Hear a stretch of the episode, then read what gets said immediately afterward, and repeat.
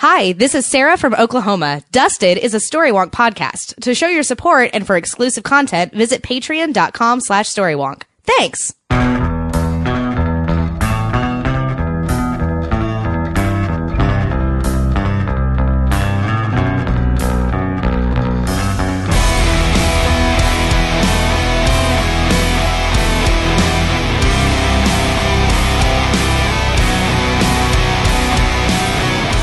Hi, everyone, and welcome to the show. I'm Lani Diane Rich. I'm Alastair Stephens, and this is Dusted, your fresh from the scum pits of Ur Buffy the Vampire Slayer podcast. this week, we are watching episodes 20, 21, and 22 of season two of Angel Over the Rainbow, Through the Looking Glass, and There's No Place Like Plrtz Glrb. you say watching, you mean marathoning. Yes. Three episodes of Angel this week. These episodes aired on the 8th, the 15th, and the 22nd of May 2001, and were written respectively by Mere Smith, by Tim Minear, and by David Greenwald. Absolutely. And we also have some doubling up on directorial duty with our writing staff. Uh, Mere Smith's Over the Rainbow was directed by Frederick King Keller, but Tim Minear directed his episode Through the Looking Glass, and David Greenwald directed his episode There's No Place Like Plrtz Glrb. And the three work really comfortably together, very companionably together as a single arc.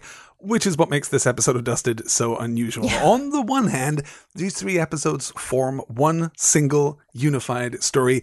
It would make no sense to talk about these episodes individually because they are woefully and wildly incomplete on their own. We could also, I think, have rolled up last week's episode Belonging mm-hmm. into this discussion too. But if three episodes feels like a lot, four feels overwhelming. So I think this is the right place Right. to cut it. On the other hand, this arc is also somewhat unique for Angel. It is never going to do anything quite like this again. Buffy is never going to do anything quite like this again, not just structurally, but also in terms of tone and content. In this arc, Angel transforms itself into a fantasy series, an outright fantasy series. Right. It's a weird bit of reorientation for a show that was struggling throughout its second season. We've talked about this a little on the podcast before, but the reason that we have so forcefully reoriented Angel here in its closing moments of season two is that the Darla arc did not work. The show was losing its audience. It was losing its its previously very positive critical response. Mm-hmm. So something had to be done. The Darla arc was jettisoned or was at least brought to a premature close.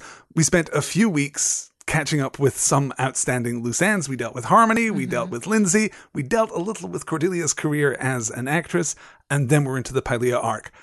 Very little that we're going to see over the course of these three episodes is going to stick. Very little is going to mean anything at all. And Angel certainly is not going to be this going forward. The Pylea arc does not, with a few minor exceptions, give us a template for what Angel is going to be moving into season three and beyond. But it is fun. It is a lot of fun. I mean, it is essentially a little fantasy vacation. Angel is urban fantasy. Angel takes place within the world of Los Angeles, within a contemporary universe.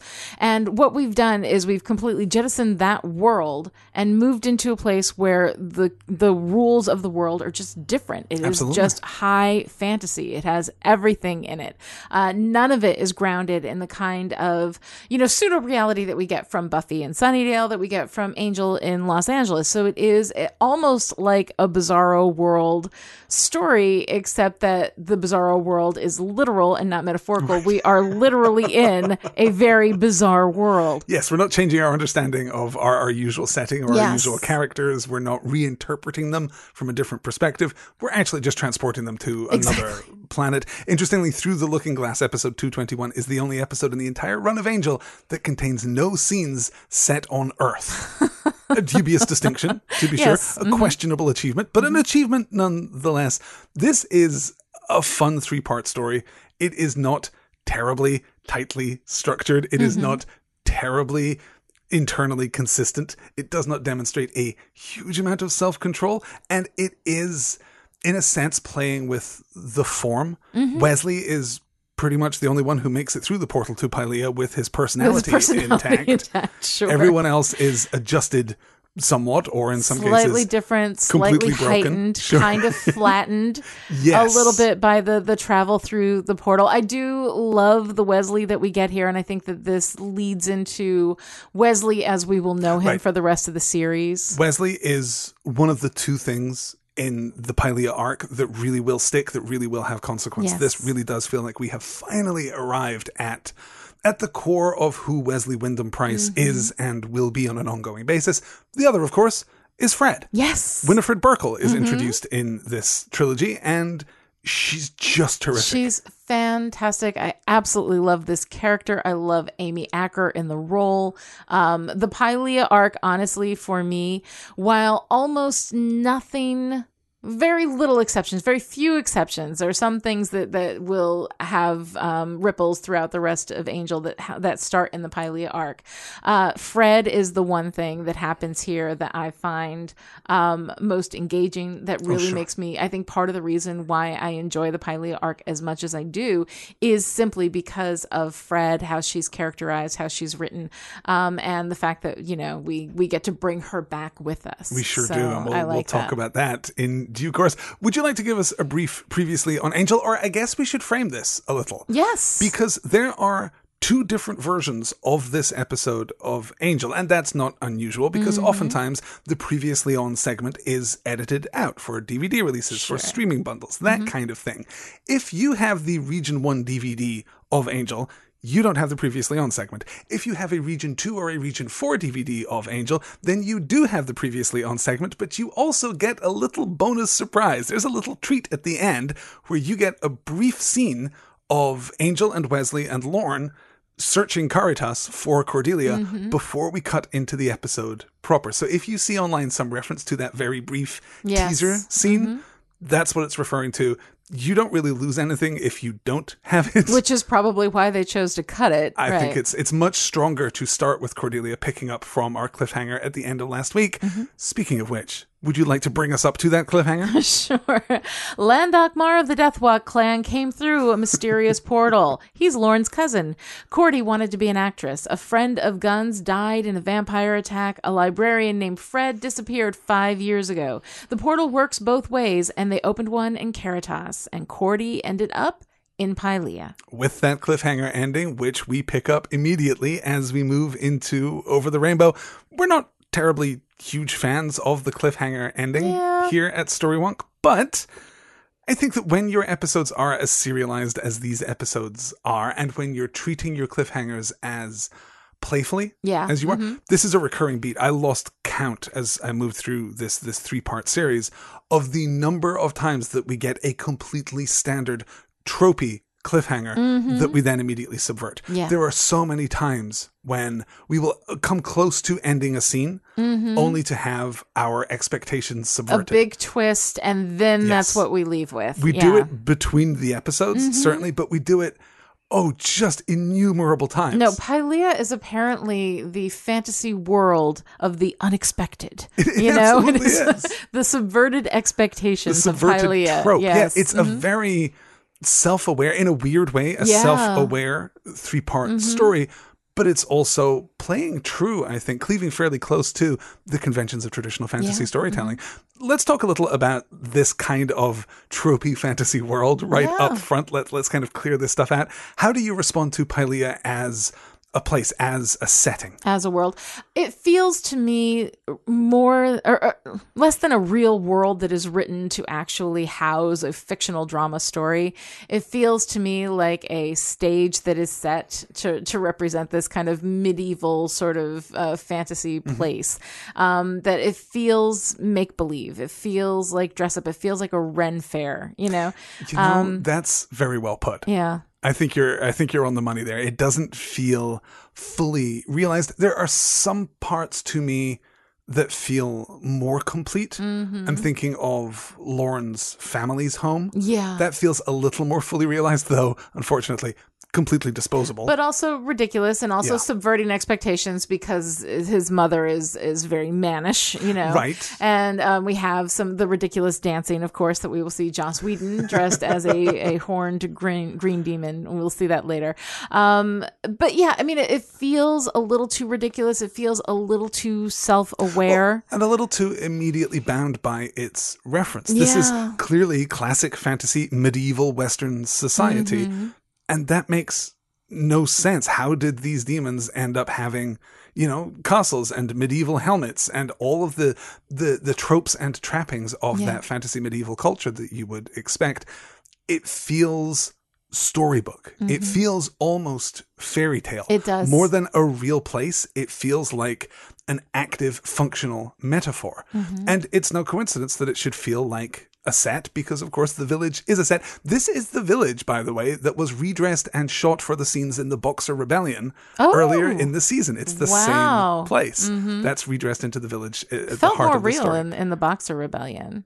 I think that's understandable. But I mean, sure. you even think about what the titles are referencing. We have Over the Rainbow and There's Mm-hmm. No Place Like Plrtz Glrb, which is are two references to The Wizard of Oz, in which we have you know a young girl who ends up in this in this fantasy place that doesn't feel quite real. Through the Looking Glass, a reference to Alice in Wonderland. Again, a young girl falls through into a place that isn't quite Yes. real. So we have these references to these highly fantastical, almost imaginary, because it was all a dream all along. We sort of have that sense. Kind of a problem because Pylea is not presented to us as imaginary. No. It's strictly speaking within the text of the show, not a metaphor. It's where in any Lorne sense. comes from, It's right. as real as Los Angeles. Yes. But because it has this exaggerated, dreamlike, fantastical quality. Mm-hmm. It feels as though, and this I think actually serves the show. Yeah. I think it serves the storytelling here because it feels as though it isn't constrained by the same limitations Yes. hmm as Los Angeles based Right. Mm-hmm. stories would feel.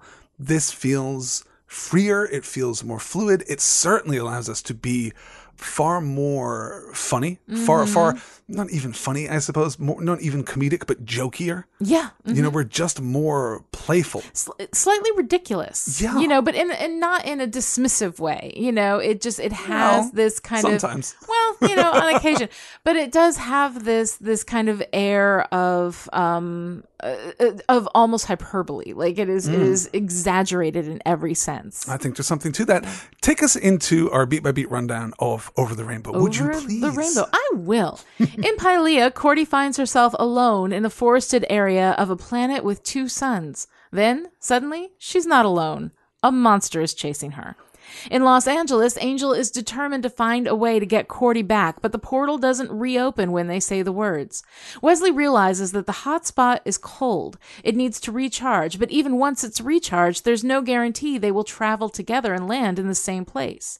Angel doesn't have time for that. They need to find another hotspot, and now. Especially once Lorne describes Pylea. They don't have music and they don't like humans. Gunn returns to the Hyperion to tell them that he can't go with them. He lost a member of his crew and he needs to stay with them. I think it's absolutely fair to say that you could start this episode 10 minutes in mm-hmm. and not miss anything. Yeah. It's vitally important that we recharge the portal. Mm-hmm. It's vitally important that we find some way of staying together as we travel through the portal.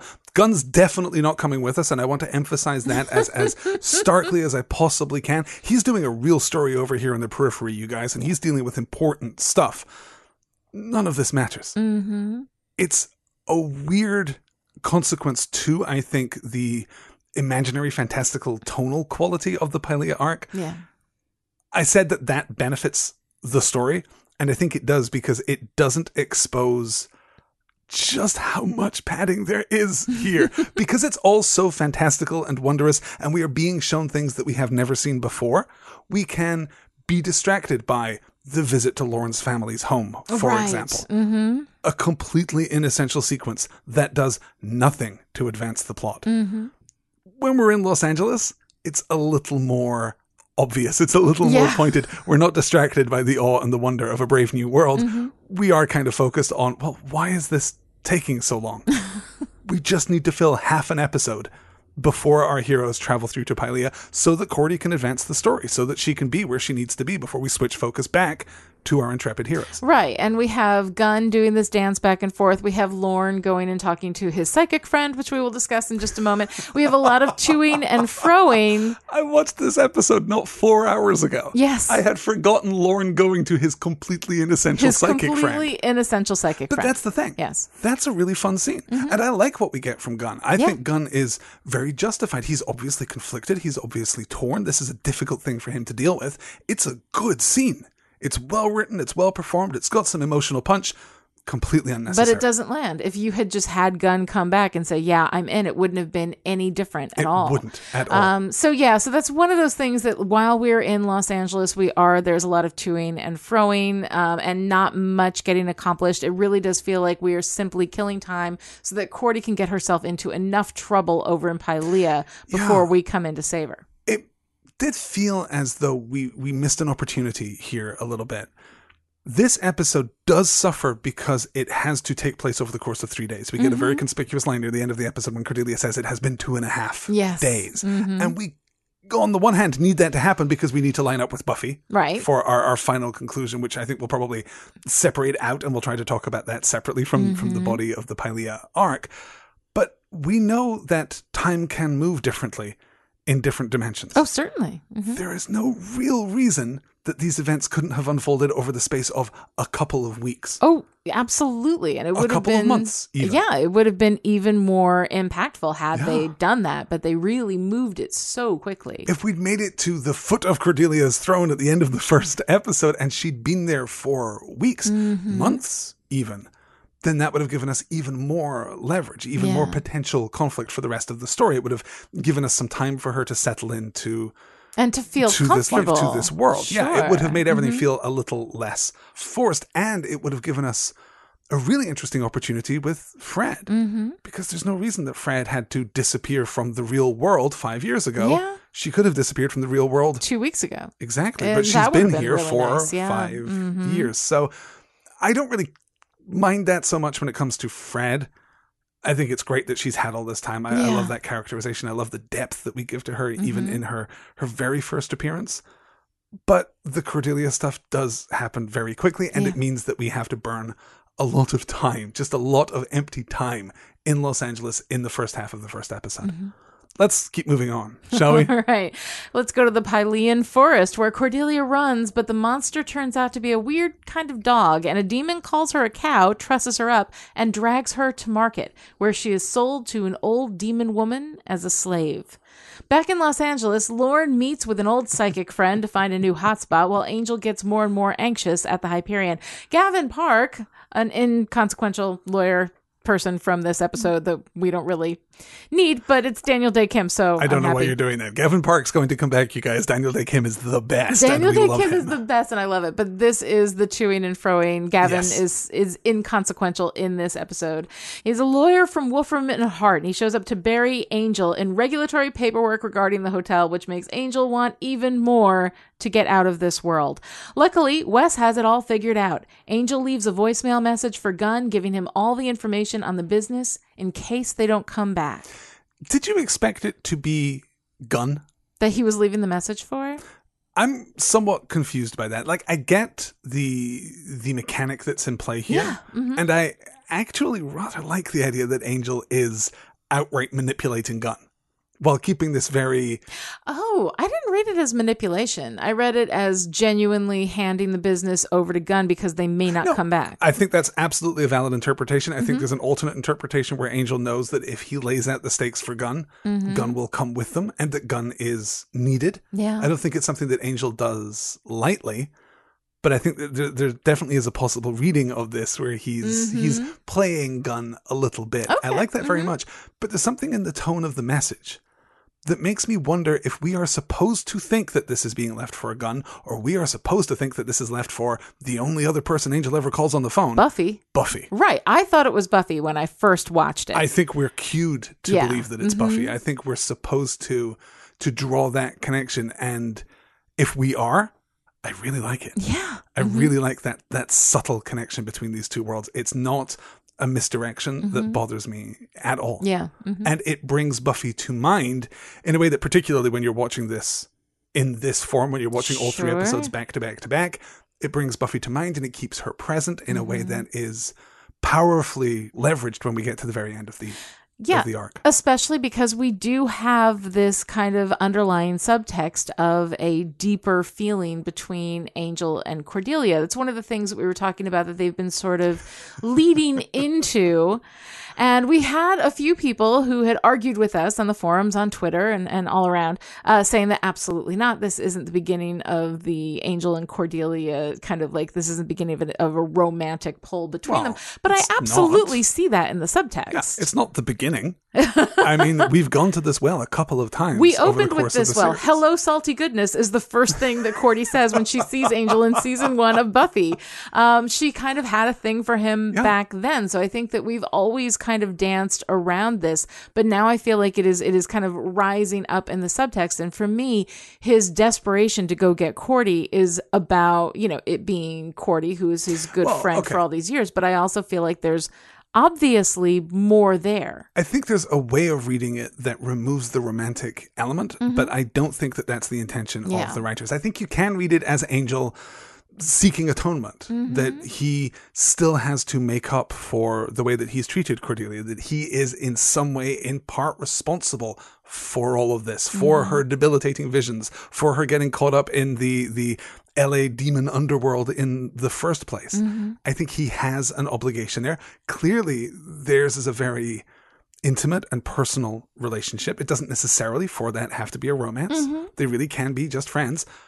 But also, tangentially, the show super wants us to think that there's a romance. But we are, you know, we are dropping those cues. And we hit that as hard as we Pretty possibly hard, can yeah. with the final showdown between Angel and the Groosalugg much we later in the story. absolutely that is, do. I mean, 100% textual. I, I think it really is. When people, I was like, "Am I insane? Am I just seeing something been not there?" circling back but I'm pretty forth. sure I've been seeing that pretty clearly. I do think there's a question mark hanging over how much the writers mean it. Certainly, Uh-huh. Right? How, is it going it, to stick? But is it going to stick? The same way we had all that Xander and Buffy Yes. stuff in seasons two and three, where we had these moments that And seemed even like into season something was going Sure. to happen, um, and then it never did. But we've been doing this with Angel and Cordelia. I guess the first is Room with a View when Angel ends up Mm-hmm. yeah. taking Cordelia in, offering her a place to stay. We have the whole peanut butter in the bed Yes, mm-hmm. scene. There's definitely a tension there. There's a chemistry there, which I think is one of the reasons that Cordelia's part of the cast here sure, in absolutely. Mm-hmm. There's a chemistry between Charisma Carpenter and David Boreanaz that you would be a fool not to Mm-hmm. not to leverage for your show. I like it. I don't ship Mm-hmm. Yeah. Cordelia and Angel at all. Mm-hmm. I would be perfectly happy for them not to be romantically connected, but I definitely read it in the text of these episodes. I am almost always a shipper. Like it doesn't matter what the relationship is, I will ship it. This is the only one I have never shipped because I love the platonic relationship between I them so much. So I've never really been pulling for these two to get together. Um, and uh, and so at, at this moment though, it seems so very very clear that they are starting to kind of like lay the groundwork for a romantic line here. And I think we do get into text by the end of this three um, episode arc.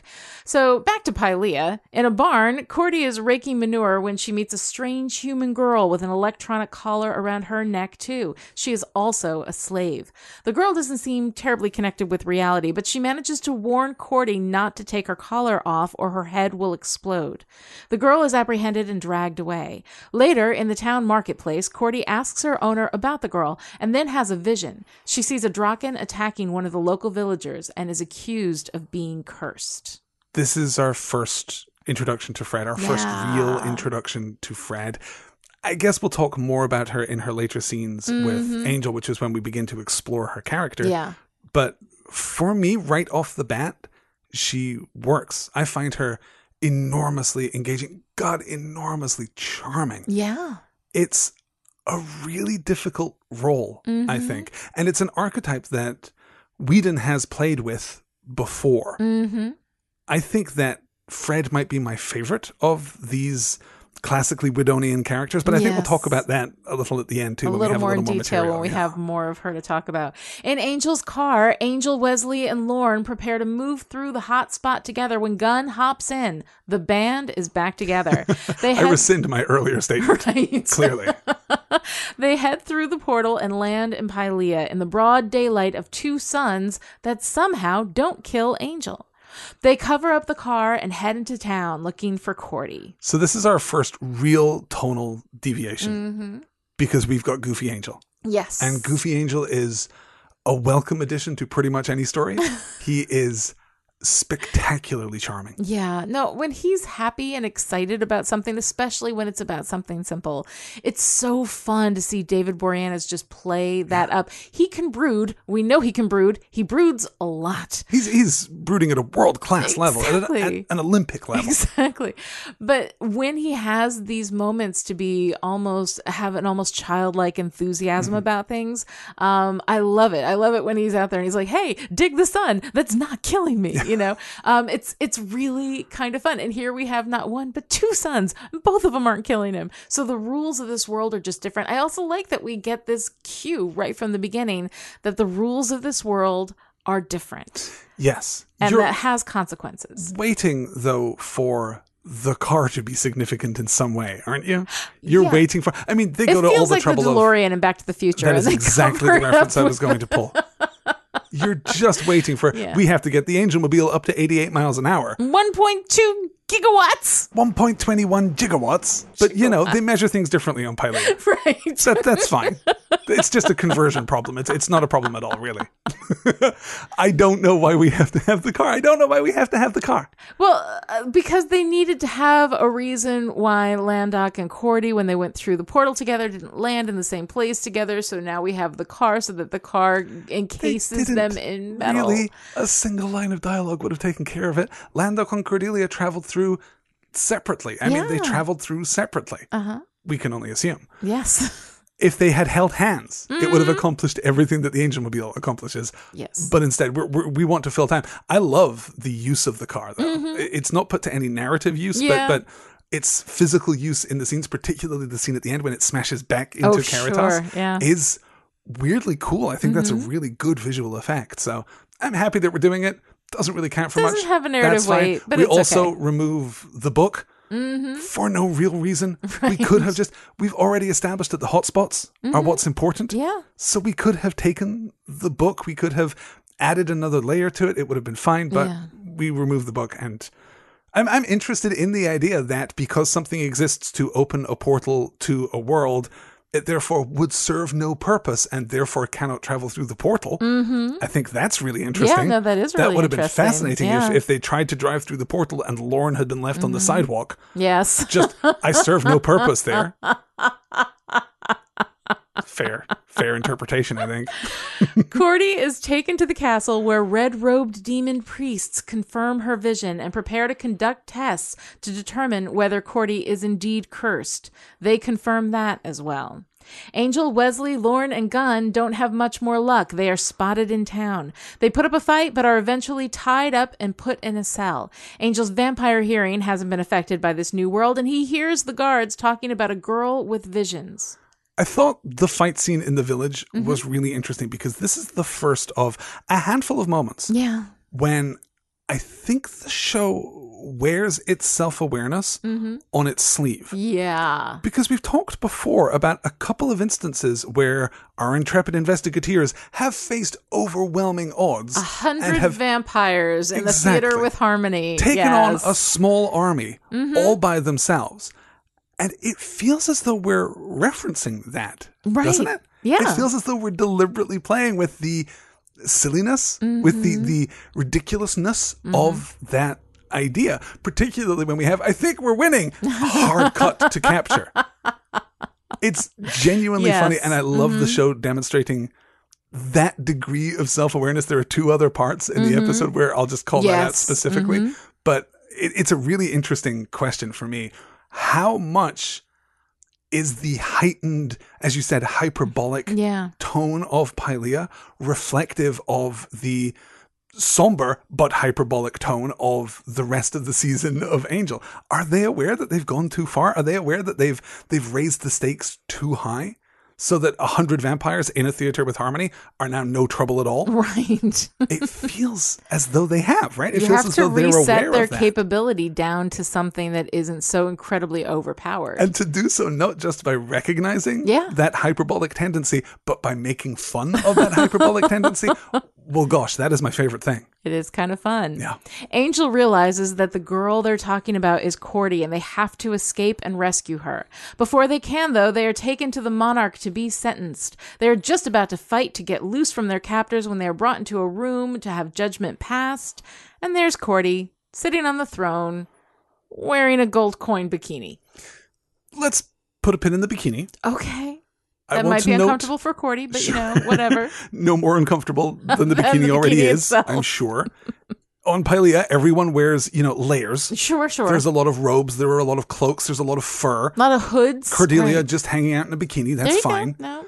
It's depressing, but Yeah. it, but it's fine. We'll talk about that. And they in- just in- happen to have one that fits her perfectly, course, made out they of gold that out. coins. Yes. Yes. Mhm.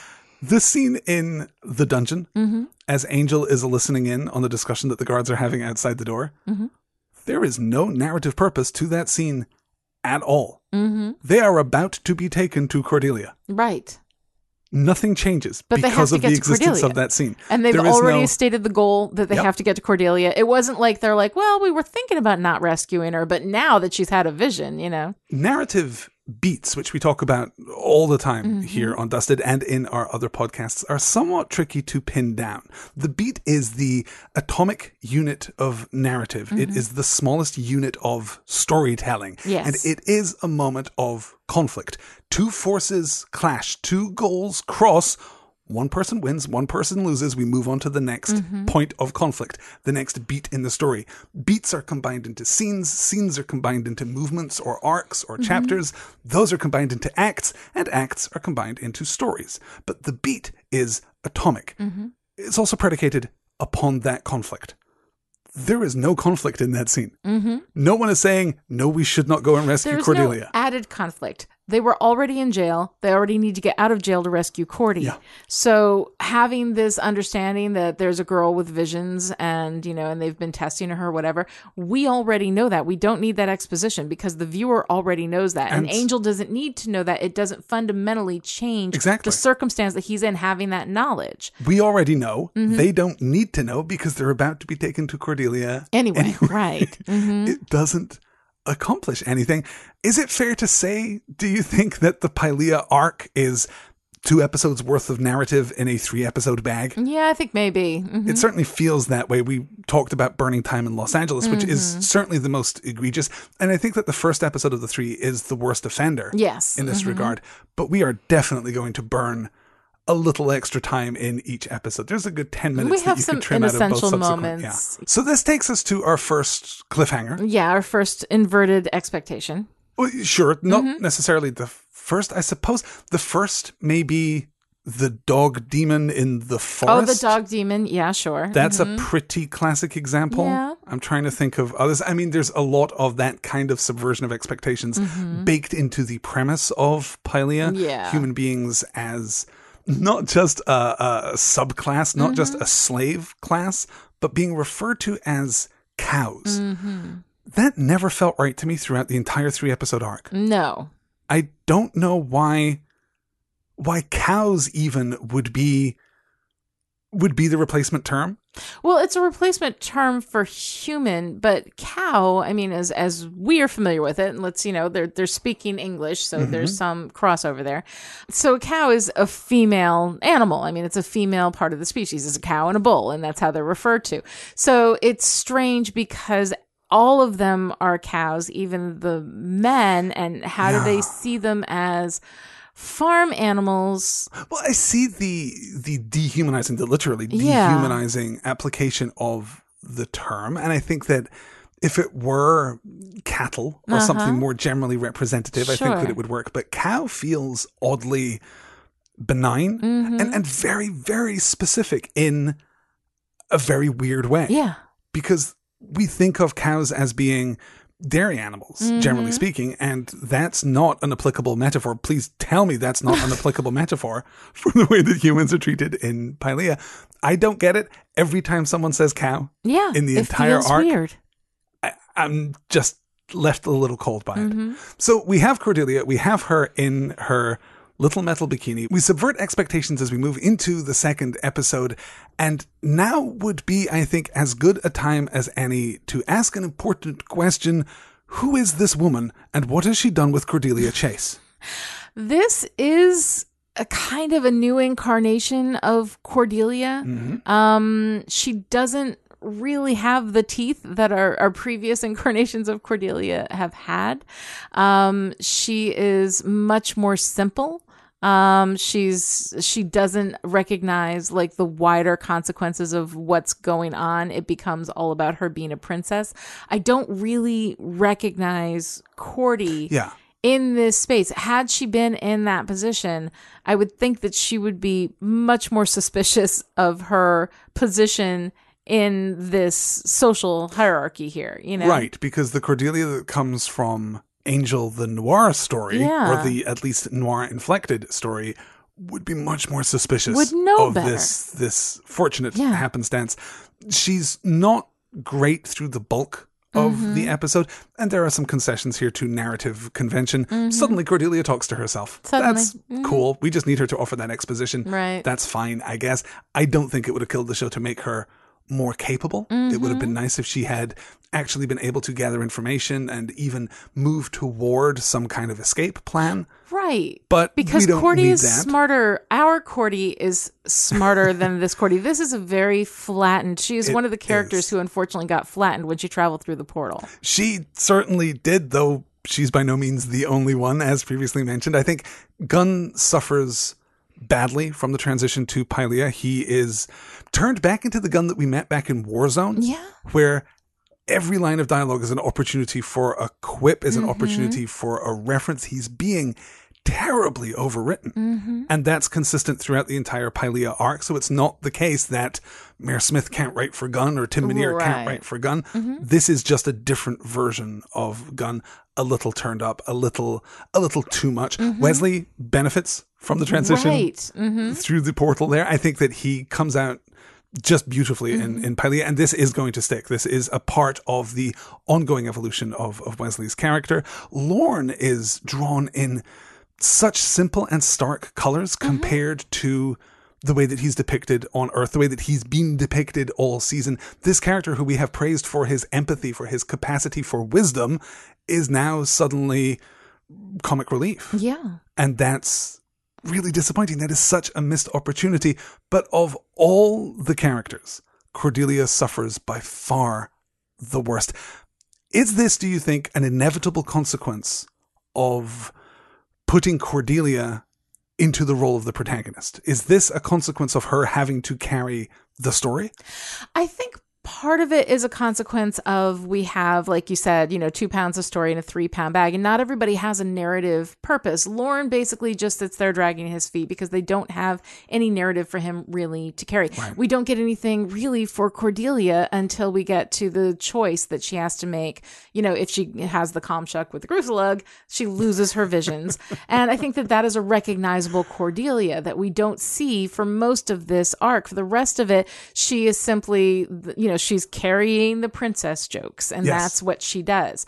Um, so I think part of it is a consequence of that. I think that on occasion we do know how to write, you know, Cordy as a protagonist. Disharmony, I thought that she was really well written in That's that a episode. perfect example. Yeah, we have written really strong Cordelia chases Yeah. through the two years now that we've spent with Angel, but not consistently. And for the most part, I think that Cordy is underserved by what's going on during the split when Angel was, you know, going crazy over Darla and Cordy and Wesley and Gunn were running the investigators on their own. I think we got a really strong, we got a really capable Cordy. I really liked her there. And then we brought her back into this space and somehow she's being relegated down to um to kind of being the heart of the Sure. group, the emotional connection.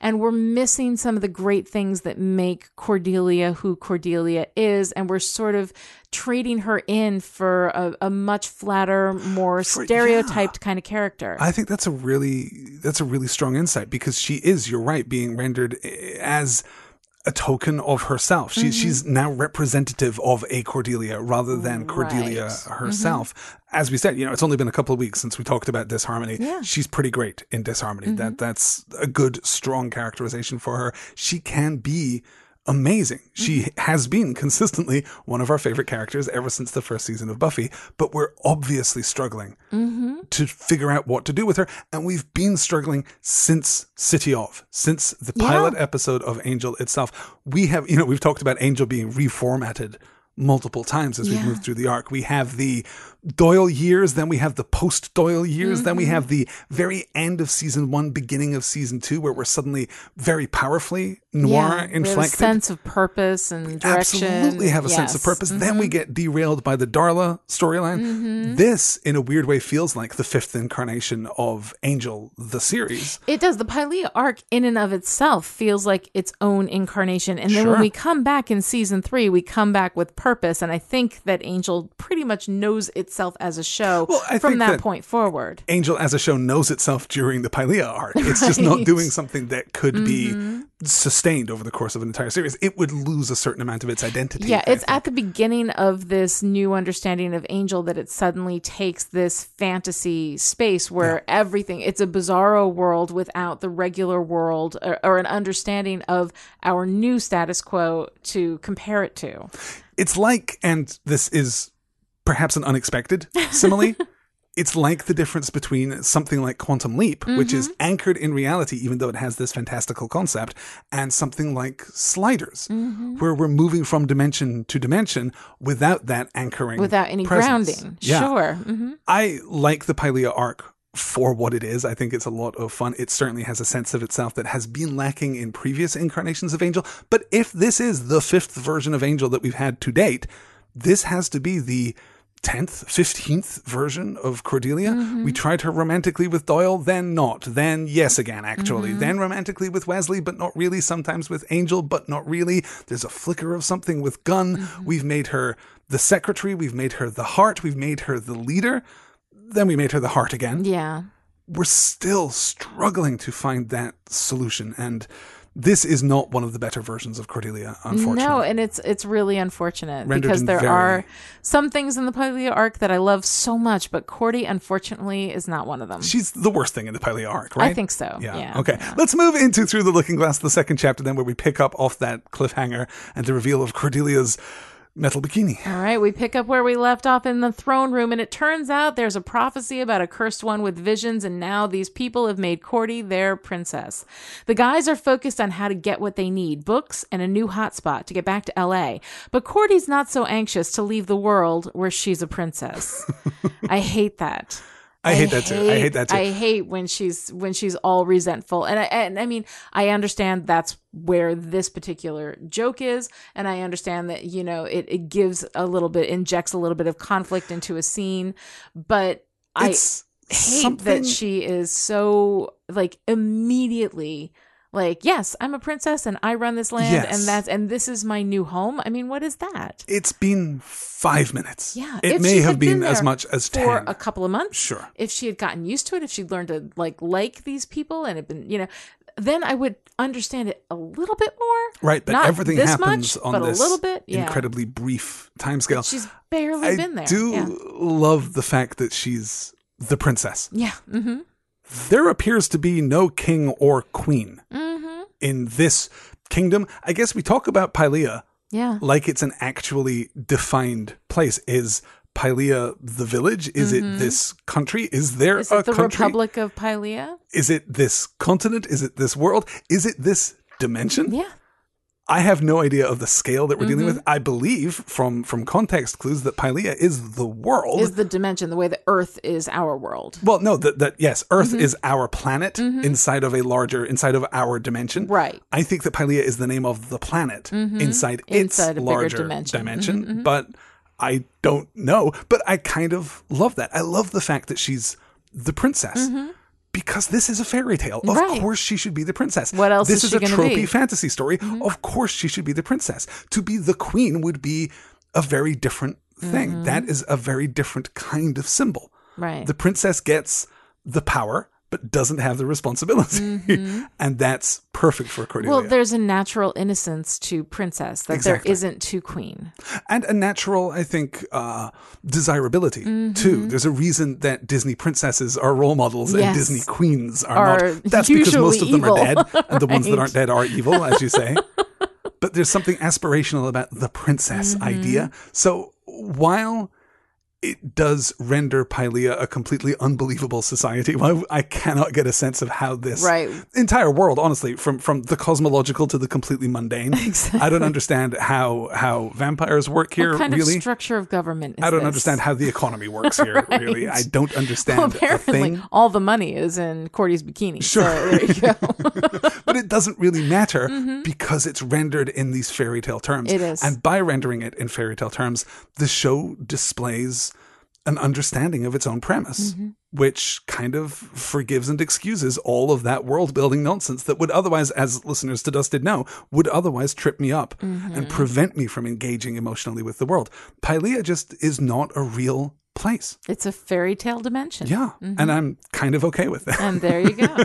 Lorne and Angel leave to talk to Lorne's family to get information about a new hotspot, and Cordy takes Gunn and Wesley straight to the books. Meanwhile, the red robed demon priests are discussing Cordy's imminent death, either during the foretold Kamshuk or after, but not before. I want to print you a T-shirt that says "I would come shuck the Groosalugg."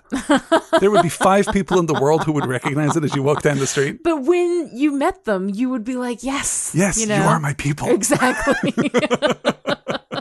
Lorne's family isn't happy to see him, but Landok welcomes Angel as a warrior and invites him as a guest of honor to the village feast. This is inessential. Yeah. It is actually quite well written. Yeah. Mm-hmm. The jokey reveal about Lorne's mother, I think, is genuinely funny. Yeah. I love the way the dialogue is written throughout. But Tim is, yeah. Mm-hmm. I think, handles the comedy ever so slightly better than than either Mere Smith or David Greenwalt. I think he has a better grasp of. Uh, it's almost a better agility. He's Mm-hmm. better able to move fluidly from the more comedic and outrageous to the more Mm-hmm. conventional. This scene is inessential, but I can't help but like it. And I do like the recognition of Angel as a great warrior. That's actually a strong moment for me. Well, because everything in this world for Angel is bizarre, you know? And I actually really like it for Angel because of where we go with this. If it was just, hey, Angel gets to be a warrior, Angel gets to be a hero, Angel gets to shed all of the guilt and everything that he's been brooding about because he's on a world where he has not yet Yeah. brutally murdered anyone. Um, I, I, it's neat to have that kind of um, that kind of inversion for him, but I really Right. like because of the there is a consequence to that as well. That there are the, the bad things are worse, you know, when we yes, get there. Mhm. you're right. The metaphor of that is Yeah. played beautifully and is again really just a fairy tale construct. Yes, mhm. It's it's kind of lovely the way that that's represented throughout the entire arc of the three part story.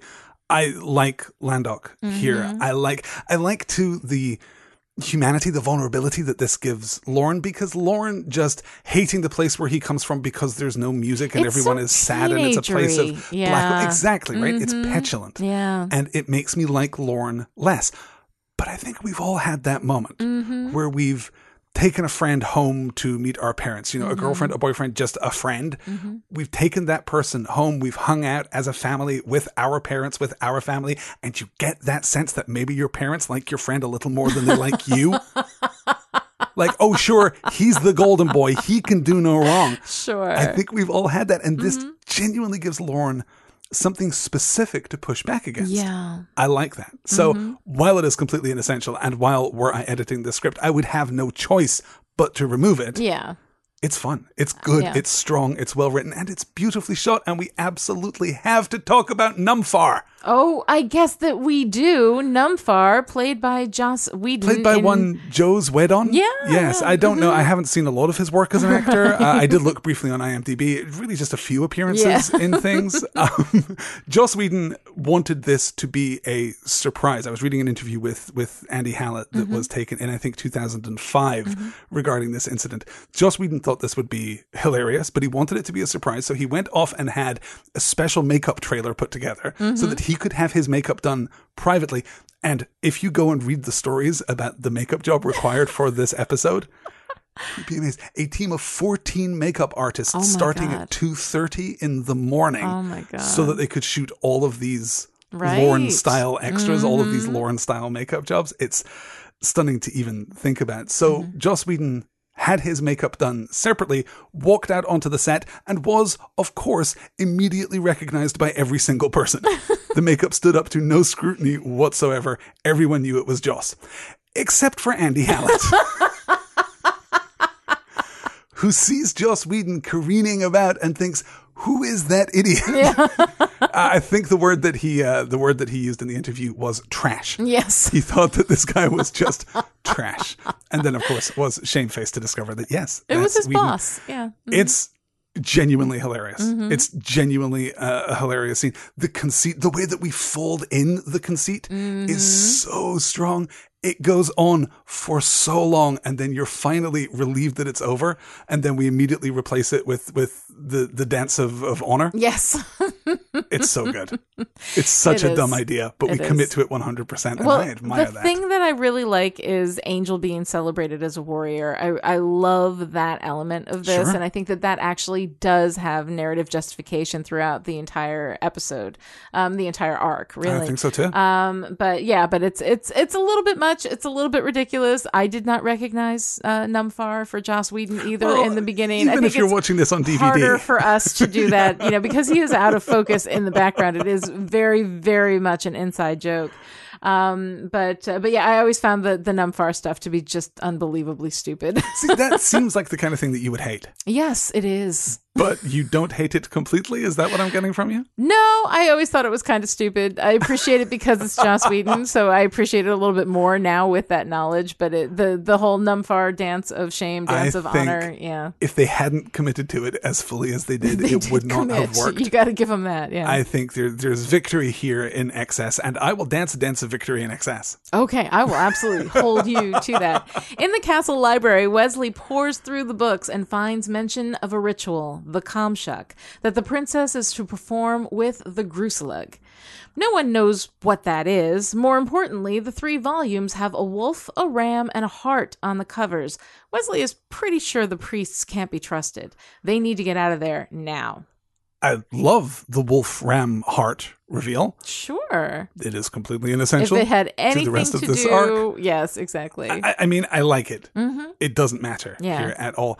I love though the Groosalugg. Mm-hmm. One of the reasons that I am the huge and abiding fan that I am of the works of J.R.R. Tolkien is that Tolkien had an ear for the English language unlike any other writer in history. I love his made up words. He makes them up with an attention and a care. You know what these words mean more often than not just because of the sound Oh, that they make. Uruk-hai. Uruk-hai. Yeah, I mean, that my is- favorite yeah. is there is a frozen realm of of clashing ice sheets and glaciers Mm-hmm. in the far north of Arda that Tolkien called the Helcaraxë. Oh, which is the best. That is the single best made up word in fantasy fiction ever. The Helcaraxë Mm-hmm. is fantastic. Groosalugg is not far behind. no, it's an incredibly evocative set of phonemes. It It, really is. is. The way that they fit together, it gives you this just gross sense of, I mean, it, it honestly is gross slug, you know? It works Mm-hmm. for me. Comshuck, nothing like as well. Comshuck doesn't doesn't Yeah. Mm-hmm. represent anything to me, but that's kind of okay within the fiction because it is supposed to be more oblique. We're not supposed to get a sense of what that is. right. We are supposed to get a sense of what the Groosalugg is. or yeah, just by the word itself, Sure. uh, have a, a sense of revulsion on Cordy's behalf. Cordy doesn't want to go. She likes being a princess, but when Silas the priest explains that this is a mating ritual with the Groosalugg, who has recently been summoned from the scum pits of Ur, Cordy signs on to the escape plan. She gathers up as much treasure as she can and watches as Gunn and Wesley escape through the sewers. But before she can go, the priests find her, tell her the Groosalugg is waiting, and take her back to the throne room. a perfect storm of flat Cordelia and wasted time. Yeah. We do not need this. And how much more heroic would it have been for her to get Gunn and Wesley out of the castle and stay behind voluntarily? Yeah. uh, right now, here she is with all of these little treasures that who cares? I mean, even Mm-hmm. Cordelia, who cares? There's also the sense that her outfit would probably be worth more than that anyway. I imagine, yeah, that she's walking Even around after going through the sewer bit. pipes. yes, exactly. So, um, this moment where she's gathering up all that stuff is it it belittles Cordelia and who Yeah. she is. And if she said, "No, you guys go, I will stay behind because somebody's coming, and then I'll follow you," you know, that would have been a heroic moment for Mm-hmm. her, you know. Um, and I like, I would have liked that so much more. But yet we go to this incredibly flat non Cordelia, you know. Yeah. I mean, even even Cordelia from high school, I don't think would have been like that about, you know, Silver. Right. Yeah. I, I completely agree. I think it's it's a really poor moment. It's actually the nadir for me in the Mm-hmm. yeah, entire no, episode. this is the worst moment Yeah. for me. I, I really, really hate that. but Wesley's great. Wesley is always great. I love Wesley.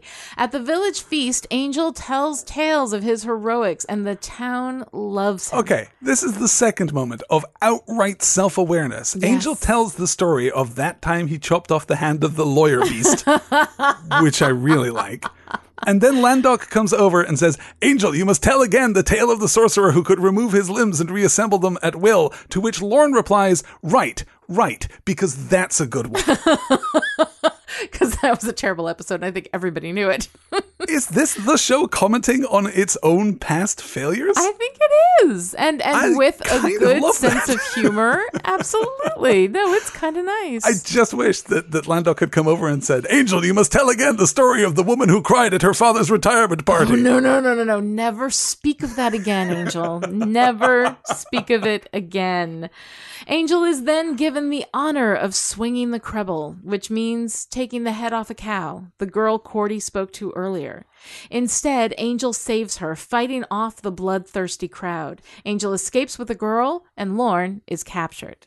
The girl takes Angel to her cave, where Angel realizes from the writing on the walls and seeing her driver's license that this is Winifred Burkle, the girl who disappeared from the Los Angeles Public Library five years ago. You're right. The only clue that he needed was seeing her name written down. yes. That, that's it. That tipped him off. He's we a can good now detective. talk about Fred Oh, fully. Fred.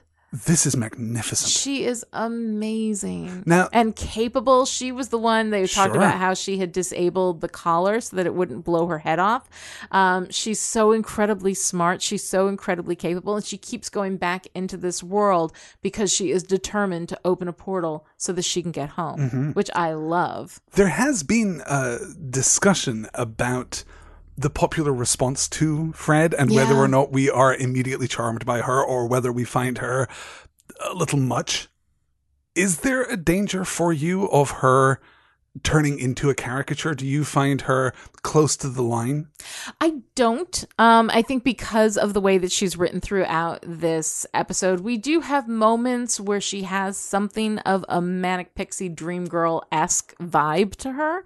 Um, but I think that Fred has so much capability. She has so much motive force that she brings to the story that even with that vibe, I think that she works really, really well. It's a vibe. It's it's a, a- an archetype Mm-hmm. that would have been more novel to us in 2001 than it would be today, Mm-hmm. particularly if we are fans of Whedon's entire body of work because as I mentioned this is an archetype that he is obviously very fond of indeed Fred River Tam Echo from Mm-hmm. Yes. Dollhouse they all share this this you know damaged brunette archetype The There's troubled waif. Mhm. broken within them and yet there is a goodness coupled with a quirkiness you know Mm-hmm. these are the barefoot brunettes of of Whedon's universes and I think that you can extend it past just River and Echo I think that they are the closest cousins Mm-hmm. to to this version of Fred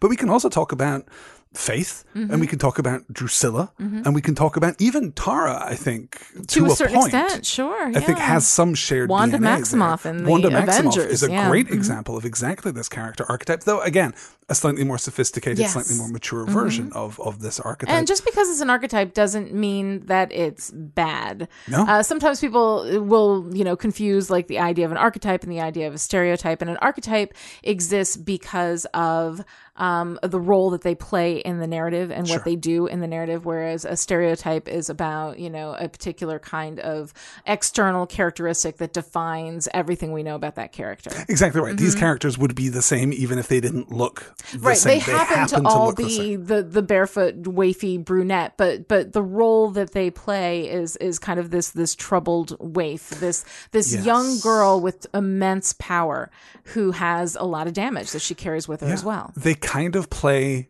the anti Buffy. yes Buffy exactly. too is possessed of that enormous power, but she isn't troubled in the same way. she doesn't have that kind of the same point in serious her arc. damage yeah What do you think of that archetype as a recurring motif in Whedon's works? Do you think it's a, a strength of his work? Do you Mm-hmm. think it's a weakness in his work? Do you find it troublesome that he goes so often to these incredibly vulnerable, almost damseled Mm-hmm. young women? I don't think they're damseled though because they're always powerful. They're always incredibly powerful, and I think that that's what saves that archetype. Is that it's not just that they're these damaged little waifs that must be um, protected, that must be rescued by someone more powerful than themselves. So, Often they are the ones with the power that is beyond their capability always to wield it, that's true, which though I, they which is what I kind of like. most often protected. They are most often paired with an attentive masculine presence who does Mm-hmm. who watches over them and protects them to a because certain they degree. yeah. cannot fundamentally completely protect themselves. I'm thinking less of Fred in this regard. I'm more of River Tam, Uh-huh. River certainly more of of Echo. Echo, Echo, sure. who Mhm. is certainly a development of this archetype, but Echo is a cipher for Mm-hmm. that. She is watched and protected, almost nurtured, almost coddled by Mm-hmm. a masculine presence. The same obviously is true of River. Mm-hmm. That doesn't take anything away from her power, but it certainly takes away from her agency. her agency.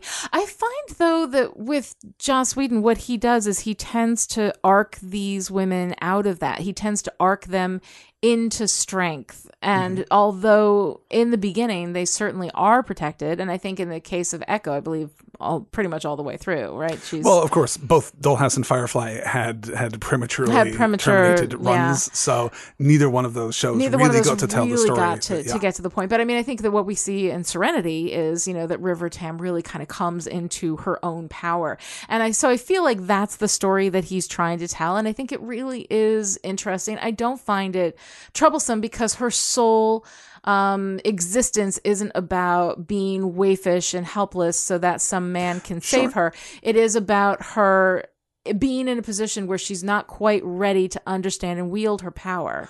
Right, but it's not just about an understanding of herself and her own power. Mm-hmm. It's also clearly about an understanding of the external world. Yeah. These characters are in part defined by their shocking naivete. They are unaccustomed to the world. They Mm-hmm. Yes. are ill prepared for the world.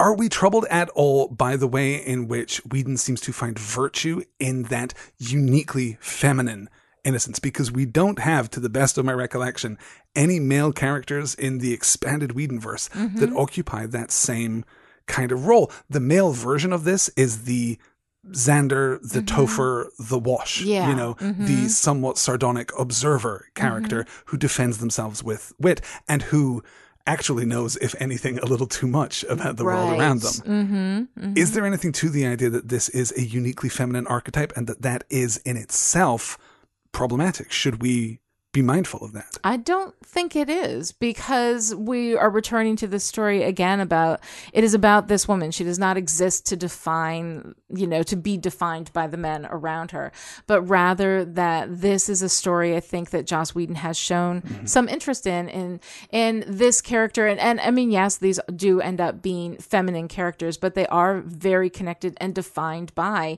their own power. Mm-hmm. And because that is a story that is about them, I don't find it to be problematic. It doesn't bother me at all. And I actually really like the way that he addresses these stories in this in this different way. I think it's an archetype that has a real value and it is one of the few, you know, innately feminine archetypes, which Mm-hmm. is something that we don't see a lot. A lot of times these archetypes are about young men and the men who mentor them and and the the heroics and all of Stories that. Stories about are- fathers and sons. that are yeah. typically relegated to to telling stories about men and this is telling stories about this particular kind of woman and the excess of vulnerability that that is in there i think is is really an interesting thing to arc these characters out of so that they really do possess their own power. But because they don't simply exist to motivate or to reflect men back upon themselves I don't find them problematic at all. I actually quite like them. No, I completely agree. Mm-hmm. I, I wanted to explore this because I do find it such an interesting It is space. really interesting, yeah. I think that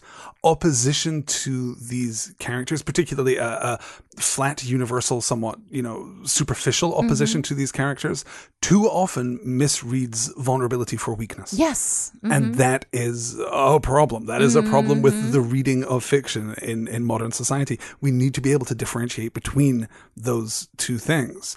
Fred has enormous strength, enormous weakness, but also enormous vulnerability. Yes. And those are not the same things. There are okay, points at which that Venn right. Mm-hmm. diagram overlaps, but they are it is not a single circle. And that's that's wonderful. That's a thing to be celebrated. I do think that Winifred Burkle is, as I said earlier, the most successful version of those archetypes. Yeah. We can talk about that obviously for for the rest of the run of Angel. Minor We spoilers, I guess. Fred's going to stick around, you guys. Yes, we will be talking about Fred quite a bit. But I'm I'm glad that we managed to to have this discussion and and talk about what is, if anything, I think the most the most unique identifier of Whedon's work. Yeah, and one of the things that has happened in, in recent years is that Whedon has taken a lot of flack for somehow uh, not being feminist enough um, in his work. And and the first thing is is that Whedon never signed any kind of blood contract with anybody that all of his work would be like super feminist, y'all.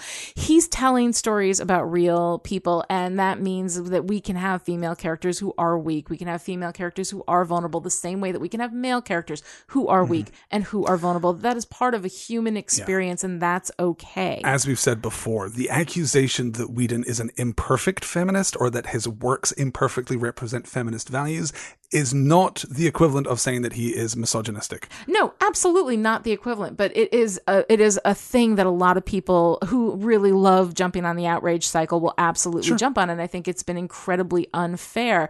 It is not Joss Whedon's job to run out and carry the feminist flag for everybody. Okay, and I want to be very, very clear about this. It is not any individual writer's job. job. It is not. We're not giving Whedon a pass because he's a man and therefore exempt from feminist discourse. That is absolutely not the case. He is exactly as responsible for that feminist discourse as, as any other writer, contributing male, female, to or other. the culture. Absolutely.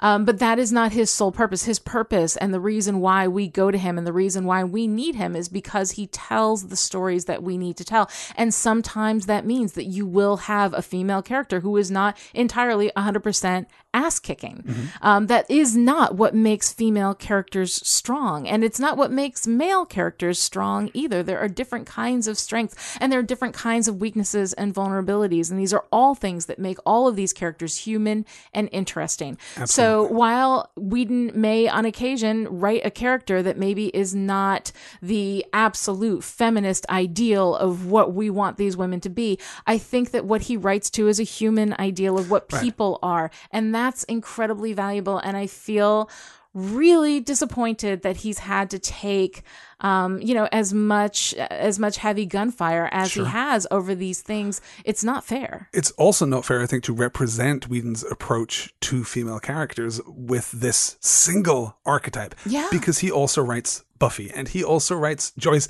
He and also he writes Giles from and time he to writes time, Xander and he Sure, writes I mean they're all even just characters within- and people first Absolutely, but Yeah. Mm-hmm. even just within the feminine sphere, he also writes strong, capable characters who could not be more different He created from this very Cordelia. singular archetype. Yes. He created Zoe. I Yeah. mean, Zoe's amazing. Zoe is absolutely. She is a, a real kick ass woman, and that's great. And she can be that, and that's fine. And it's also fine that River is the damaged waif that she and we is. have Kaylee and we have Inara and we have, you know, all of the other the, characters. the Firefly characters Sure. are the ones that we're going off into. yeah, we're, we're, So we're jumping around here. off to the Firefly side and somewhat. Dollhouse. If you haven't seen Firefly or Dollhouse, then this must have been a baffling conversation It for you. must have been, but I definitely recommend that you go and check them out. I think that, that Whedon tells great stories about really interesting characters. And can you say that everything he does is perfect? But not everything anybody does is perfect. I think that I- it's always interesting and it's always well intentioned and it's always about story first, Yeah. which is why I love him. I can guarantee too that at some point in the relatively near future, we will have a Patreon exclusive dusted extra episode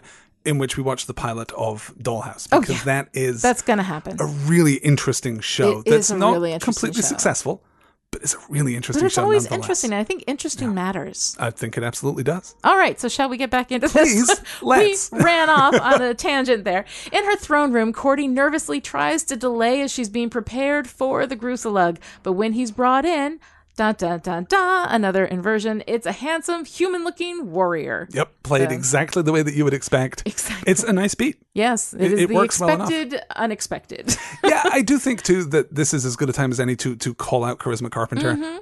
Cordelia is not well written in this episode. Mm-hmm. Yes. There are moments when the performance falters a little bit Mm-hmm. too. Perhaps this is just rampant speculation.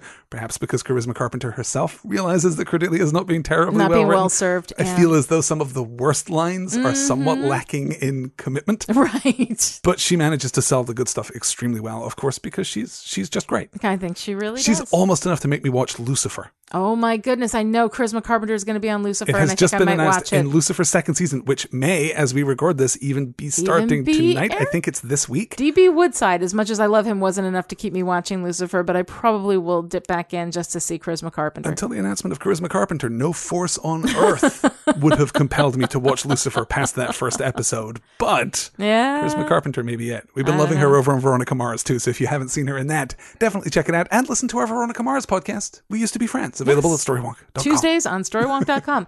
Outside, Fred and Angel are looking for his friends when they are beset upon by guards.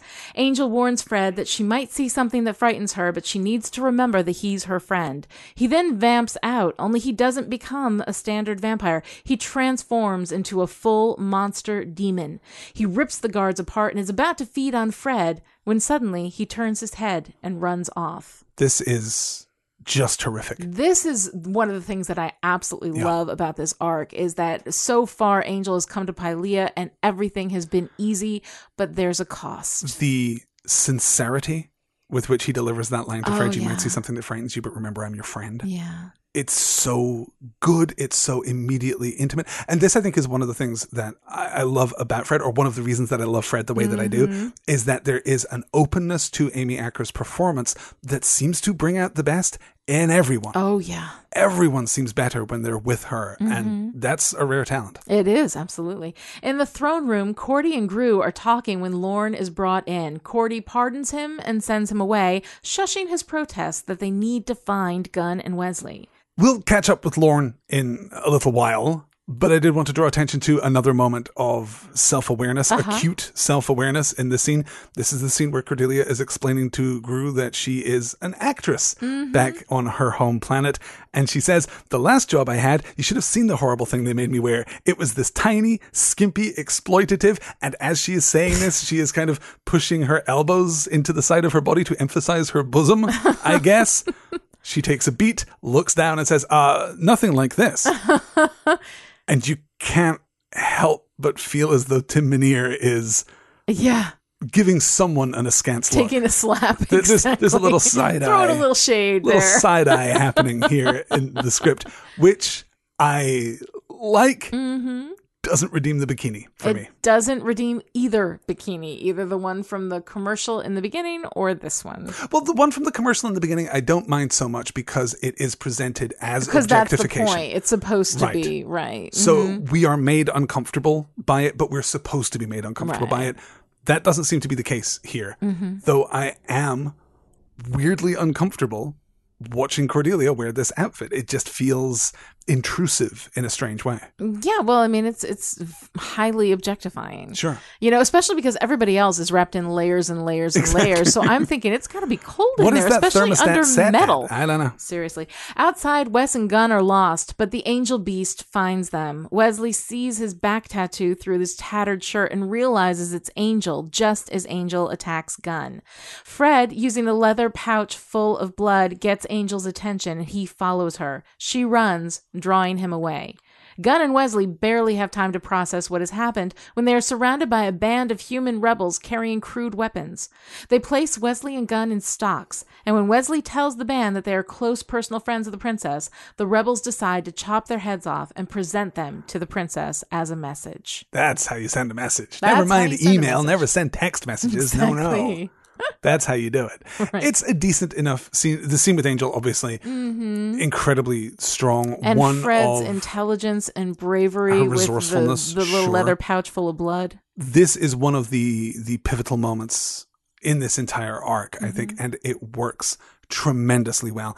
This is a relatively silly, relatively exaggerated, relatively heightened and hyperbolic arc of Right. Angel. Mm-hmm. But these emotional notes, really Wesley's arc, Mm-hmm. I guess, and Angel's arc, they work absolutely. They're really powerful. I Yeah. love Angel's emotional state throughout this entire thing. They're it's really as great. strong as anything we've seen. Yeah, and, and absolutely narratively earned, which is not the case in all of the storylines in Pylea, but definitely for these guys. In Fred's cave, Angel sees his reflection in a pool of water and transforms back into Angel and collapses, shivering on the floor. Fred takes care of him until he feels better. He says he can't go back. He can't face his friends after they've seen what he is. And she says that's okay. He can stay there with her. I don't know that the mechanics of vampirism in Pylea, on Pylea, within Pylea are a terribly fruitful topic for discussion. I find it interesting. I like the metaphor far more than I Yes. like this this metaphysical mm-hmm. you know justification. I like the idea that Angel can be both more man and more monster. That's a mm-hmm. really powerful idea and it's represented beautifully and we get of course all the the heartache, the angst mm-hmm. that accompanies that. I'm a little fuzzy on some of the details. Yeah. If human angel can see his reflection, but also vampire angel can see his reflection, mm-hmm. where does the inability for regular on Earth vampires to cast reflections come from? It must only only in this this median state. Well, it must be our vampires invisible in kind mirrors? of light wave. It could be the sun. That that makes a certain amount of sense. That- I'll, I'll well take that. I like it. I don't entirely understand it. It doesn't Mm-hmm. feel completely developed, but it works as a metaphor, and that's all we love needed the- to do. I love the metaphor of and it. of course, yeah, Fred caring for Angel, it's just beautiful. it's really wonderful. And that moment where she says he can stay with her, and you Yeah. know that that's really what she wants. It's such a lovely thing, and that she's not afraid of the beast in him. I think it's so good, and it speaks so well of just her. wonderful. In Cordy's throne room, night has fallen, and the two are still talking. Groo encourages her to use her powers for good, and she agrees, ordering parchment from the priests so she can make declarations. Silas doesn't like this, so he sends her a message in the form of Lorne's decapitated head.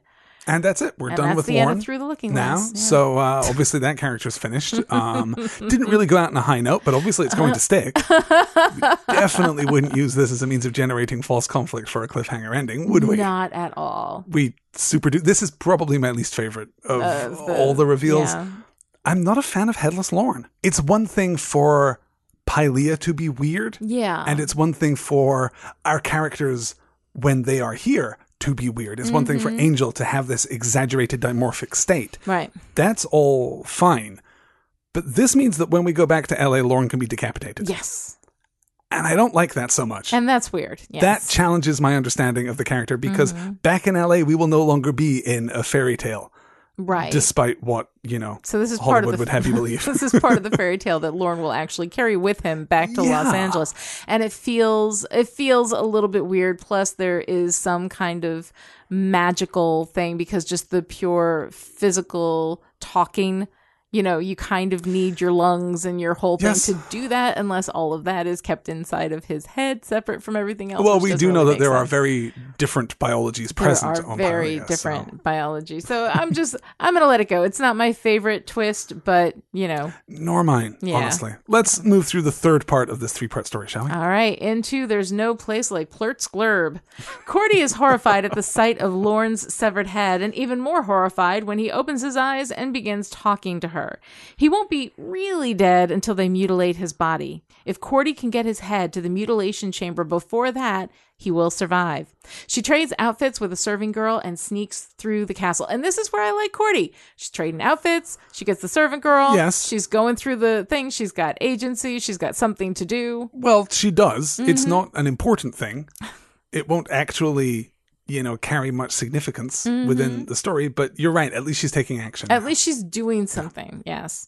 Meanwhile, the priests send a captain to go kill Angel and the rest of Cordy's friends in order to send another message to Cordy about who is really in charge here. Everyone Apparently, nobody likes to write a letter. Right. Nobody likes to just go in and have a communication. It's Look, always got to be decapitation. you write the memo, you put it on the bulletin board in the lunchroom. Exactly. Everyone sees it. There's no misunderstanding. It ends here. up on passiveaggressivenotes.com. There you go. There you go. In the cave, Fred feeds Angel the Pylean version of oatmeal. He's horrified by the demon he becomes there, but Fred's seen worse. She wants to stay there, just the two of them. I love it. It's such an incidental and, and really irrelevant detail, Mm-hmm. but I love the discussion of food. Yeah. I love the intimacy of it. I love the intelligence and the resourcefulness that, that underpins Fred's somewhat bizarre actions. there's such enormous energy and affection Mm-hmm. there that it is transformed in part into tragedy. Yeah. Because she's so obviously, you know, holding on by a thread. Oh, here yeah. No, her sanity is not. but yeah. it's also admirable. Mm-hmm. We get to have that that wonderful bittersweet conflict between those two impulses and and I just love it. And the whole notion of the bark enchilada I know. is just great and fantastic comic I timing love too. that final moment too, where she says, "There's work to be done." I like that a lot. Angel tells her about the portals to Los Angeles, and she says she's been trying to open portals, but it hasn't been working. I love this. I love that here we have this portal that the Drokken came through. We have this portal that Landok came Yeah. through. We had no explanation. How did any of this happen? And it turns out it was Fred all along trying to get home. Except that Fred's been on Pylea for five years Yeah. Mm-hmm. and we're back to this time dilation problem.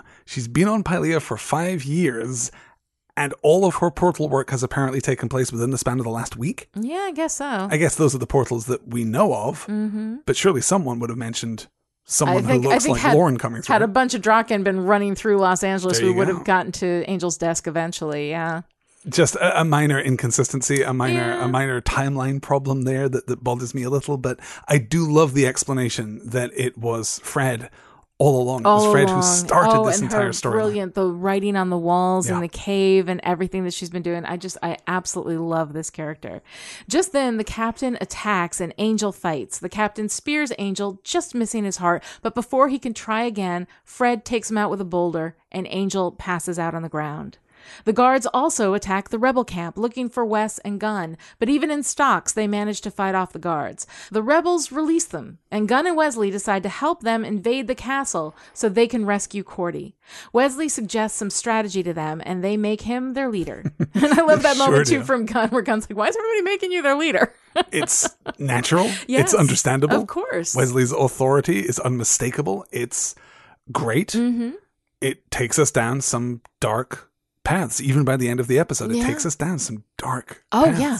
No, it's really And I wonderful. love that And- we commit to that. And very surprising in those moments because in something that is, you know, inherently kind of silly. It's kind of a silly world despite all the decapitations. if we were of a mind to, you know, nitpick, Mm-hmm. we might question the underlying motivation here. Mm-hmm. This is not the kind of story that we've tackled before in Buffy or in Angel. Mm-hmm. We haven't really looked at the tough choices that a leader has to make. More often than not, in fact, we take the opposite stance Mm-hmm.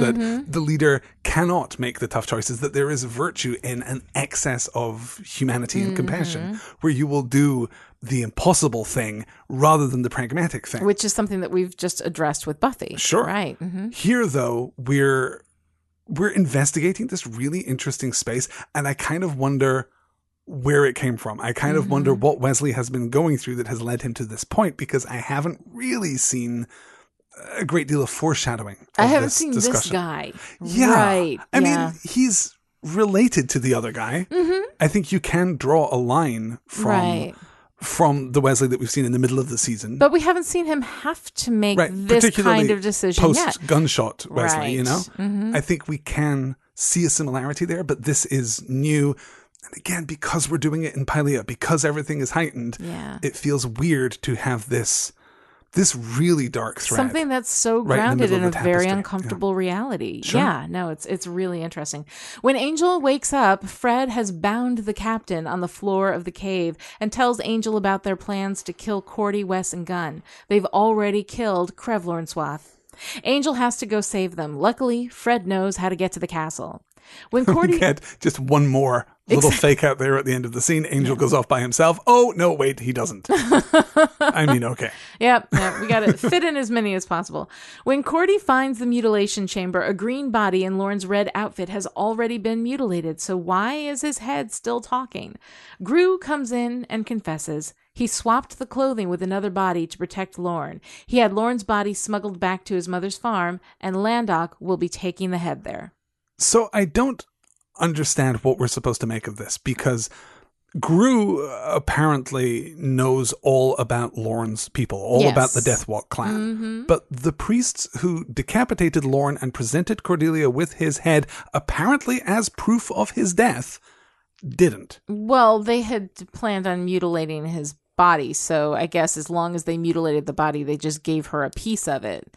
But they must have known that we just did, like literally, Jeff just did this five minutes ago. We haven't had time to, to throw his body into the wood chipper in the yet. mutilation chamber. Did they not know? Is this not the kind of thing that you would check? You would think that They it would have be to something assume- they would be on top of. Right. Sure, They yeah. must have believed that Lorne was dead, But they've like got so much to dead. do. They've got a wife to kill and a country to blame for it. That's true. Yes. It's all Prince Humperdinck's problems. Exactly. Back in her throne room, Groo explains what will happen to her visions after the Com-Shuk. They will pass to Groo. Cordy doesn't like that. The visions are painful, but they're hers, and she uses them to fight evil. Just then, she has a vision. This one of Groo being attacked by a vicious beast. A very familiar looking vicious beast. Very beast. familiar. An angel looking vicious beast. yeah. And I like the way that this is represented because Cordy doesn't know. She wouldn't have any reason to assume Mm-hmm. to that this was that Angel. that would be Angel. it yeah. works out really rather beautifully, so we get to foreshadow without leaning on it too hard. Right. I like this Cordelia more than I like the Cordelia that we've had in the rest of the It's story. a great moment. two and a half days Mm-hmm. she's been in Yeah. Pylea. Two and a half days is apparently enough time. I guess actually much less than that. A day and a half maybe Mm-hmm. has been sufficient time for her to forge this bond with Groo. Yeah. It doesn't work. Yeah. I don't find it convincing. I actually I never liked Groo as a Yeah, character. I always found him to be very, very flat. Watching it this time, Mm-hmm. I think I was a little unfair. I think there's more going on in that performance yeah. than I initially saw. Mm-hmm. But this forced romance, particularly coupled, we should talk a little about the music in this Mm-hmm. final episode in particular. The, I guess, what we can call the Fred theme, Sure. hmm that doesn't come back in the future, which is so weird because it is such a poignant and haunting piece Mm-hmm. of music. I love that piece of music. But then it's coupled with these excessive strings Yeah. when we're hanging out with with Cordy and with Groo, it doesn't work. The romance ultimately doesn't work. I remain unconvinced by it. No, And it's it comes down to I'm hot, you're hot, let's be hot together, which is Particularly- always unconvincing, but especially in a compressed time Sure. frame. particularly when we're conflating romance Mm-hmm. with this, you know, very very thin and slight double entendre of, Yeah. of the mating ritual. Mm-hmm. It's just a little much. Yeah, no, it is, and uh, it's not the most compelling part of this story. But now we get some compelling parts. Outside, Wes and Gunn are strategizing with the rebels when Angel and Fred show up. The plan is to have Angel challenge the Groosalugg, and during the distraction, the rebels will attack. Fred has enough knowledge of the portals that if they can get the books, she might be able to get them back home. Angel is worried that if he brings out the beast again, he won't come back. Wesley assures him that he will come back, although privately with Gunn, he says he doesn't know. It's just important that Angel believes he'll come back. I love that. No, it's get- so good. Two lines. The first with Gunn, you try not to get anybody killed. You end up getting everybody killed, Yes. Mm-hmm.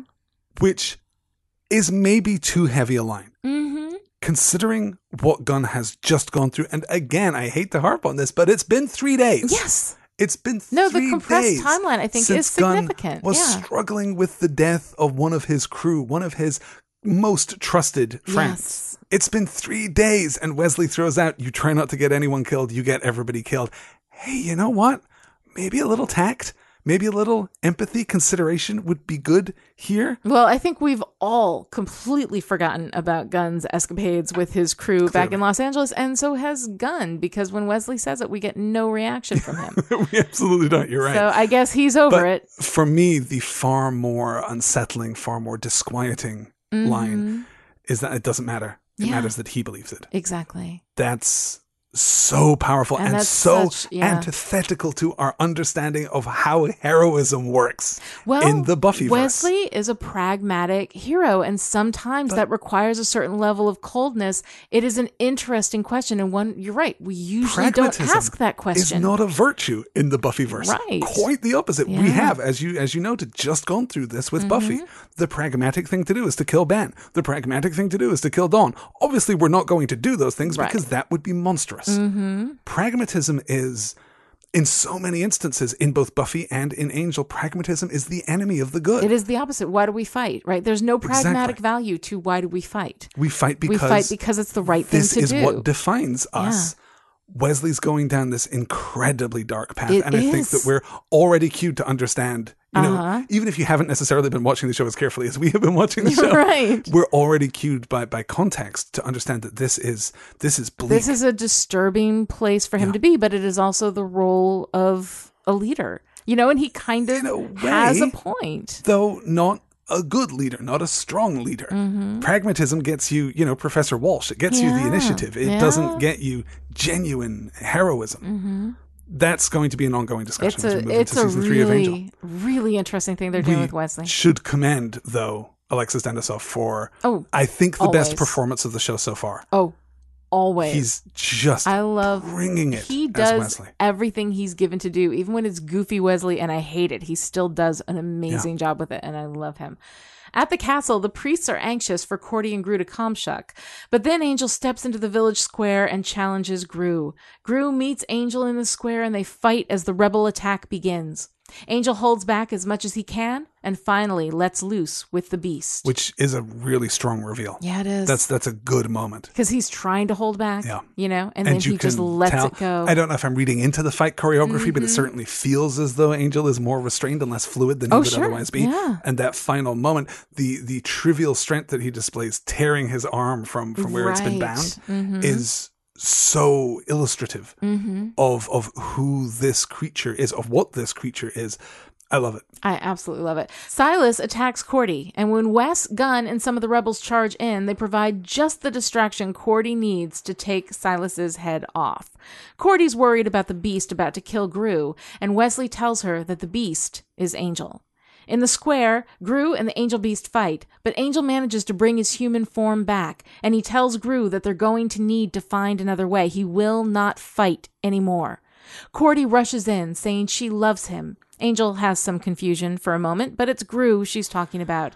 She loves Groo. That thumping sound. That's my head on the desk. In case you were wondering, I know that you weren't because you're all doing the same thing, Mm-hmm. presumably. It's cute enough, and I like the way that we cap it. I like the way that Angel keeps the joke going just a couple more beats Mm-hmm. But you than love you would me expect. like a friend and a Like coworker. it- maybe love's too strong a word. maybe that's too strong a word. I love that. David Boreanaz nice. is great, of course. This is not the story we're telling here, and love is far too big a word to use here for either side of, Mm-hmm. Uh, of this yeah. relationship. Mm-hmm. I I don't buy it. I find it enormously frustrating, particularly because the narrative momentum at this point in the story is such that we understand that Cordelia and Groo will not, in fact, be spending the rest of their lives together. Yes. Mm-hmm. It's too much. Yeah, it is. It is a bit much. Before they leave, Cordy puts Groo in charge. Without Silas, the other priests are powerless, and she leaves Pylea in the hands of her honorable warrior. The crew picks up Lorne, now fully restored, at his mother's, and they open a portal, crashing the car into Caritas, where Lorne, once again, has some remodeling to do. Back at the Hyperion, the gang comes in to find Willow, tearful and waiting, and Angel knows instantly. It's Buffy. So the final mechanics of the plot aside, they're they're fine. We do what Mm-hmm. we have to do. As I said, the visual impact of the angel mobile crashing through Caritas Yes. is strong. I wish we could have taken a second for Fred. I wish we could have taken a moment to see Fred's reaction to returning to Earth, but we don't Yeah.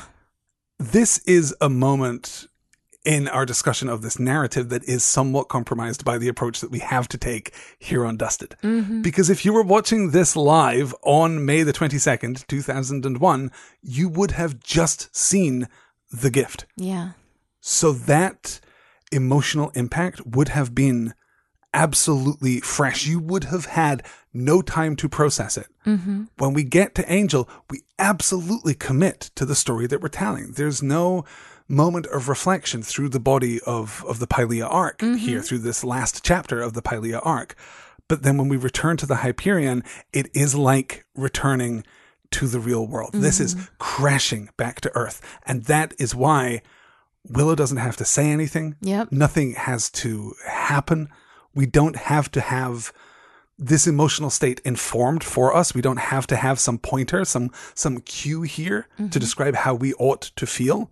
It's allowed to simply be. It's allowed to simply hang in the air because for the viewers of Buffy and Angel at the time, this was a raw and ragged wound, mm-hmm. which is not at all to suggest that it isn't still a raw and ragged wound for me 15 years after the fact.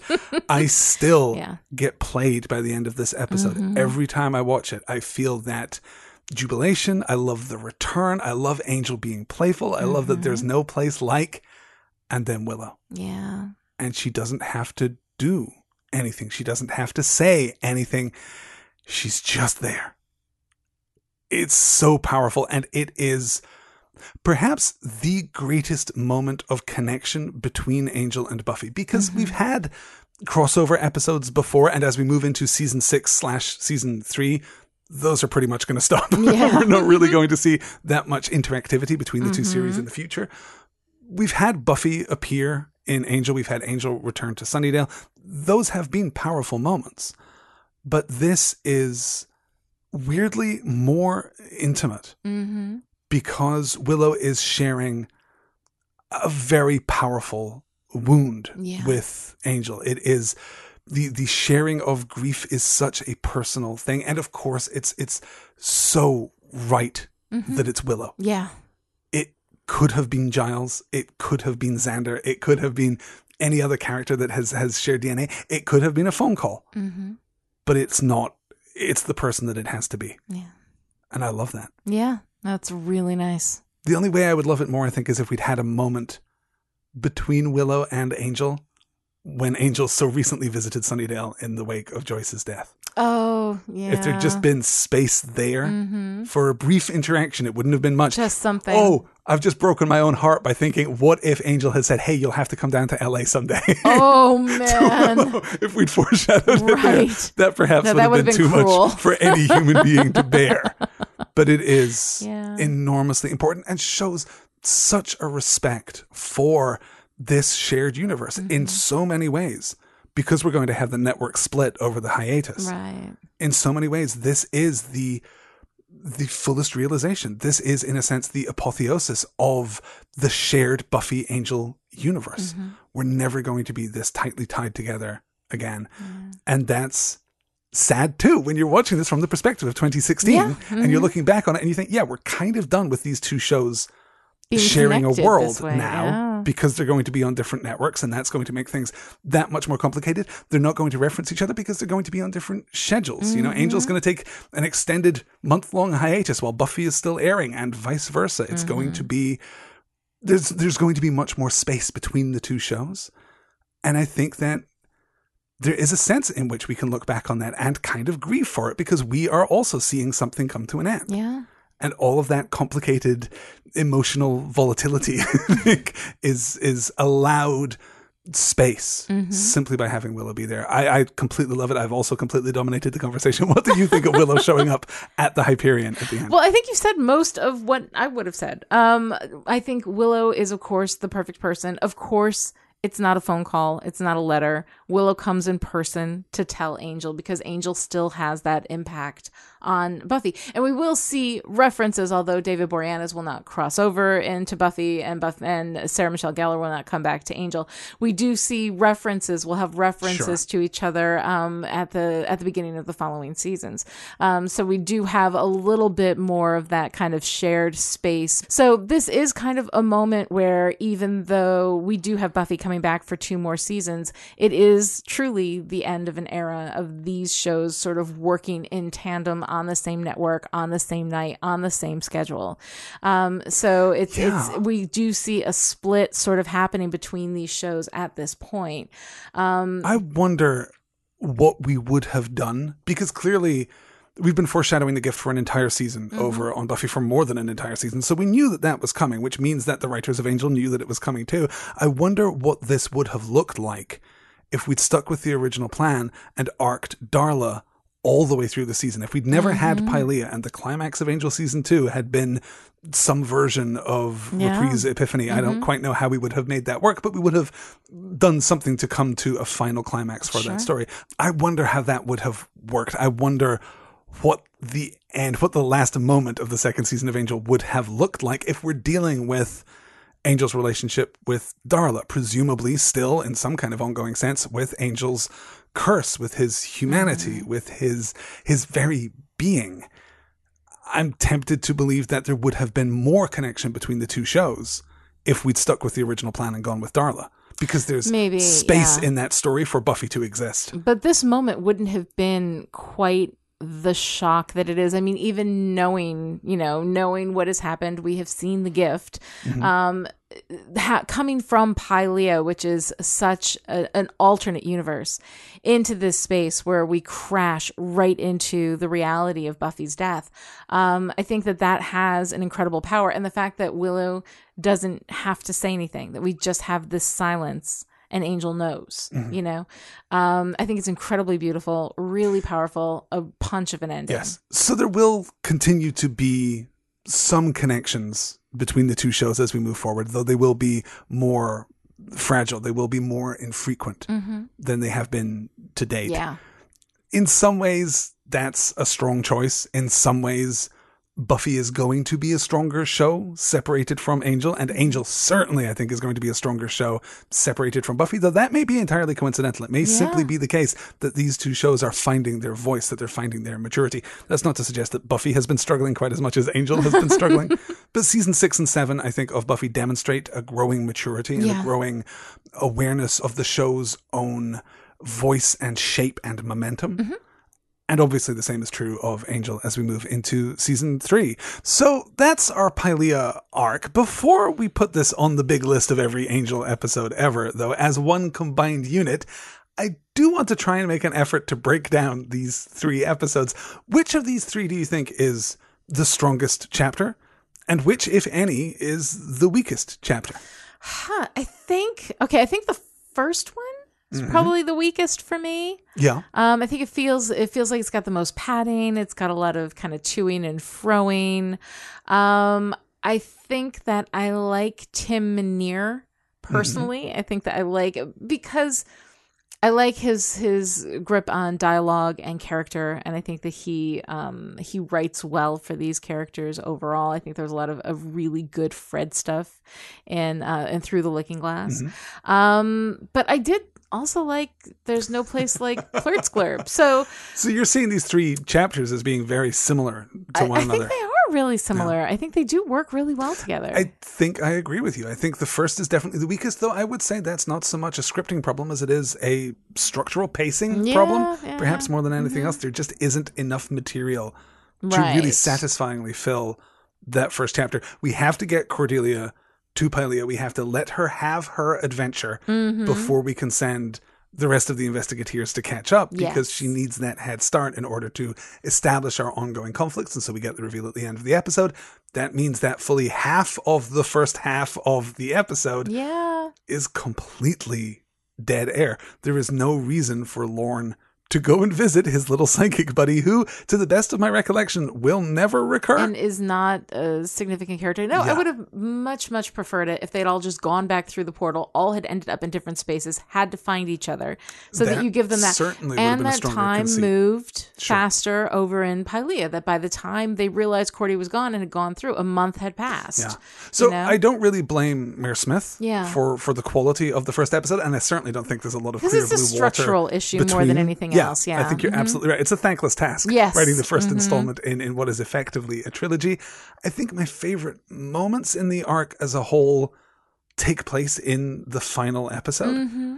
But I think the second is my favorite. I think that the second is far and away the most consistent. And I think that Tim Minear has a better ear for comedy and a Mm-hmm. better ear for the hyperbolic, fantastic excess of Pylea. I think he has a better, stronger, and more joyous handle Yeah. on everything that is happening, pretty much. And it doesn't hurt, too, that he also exhibits.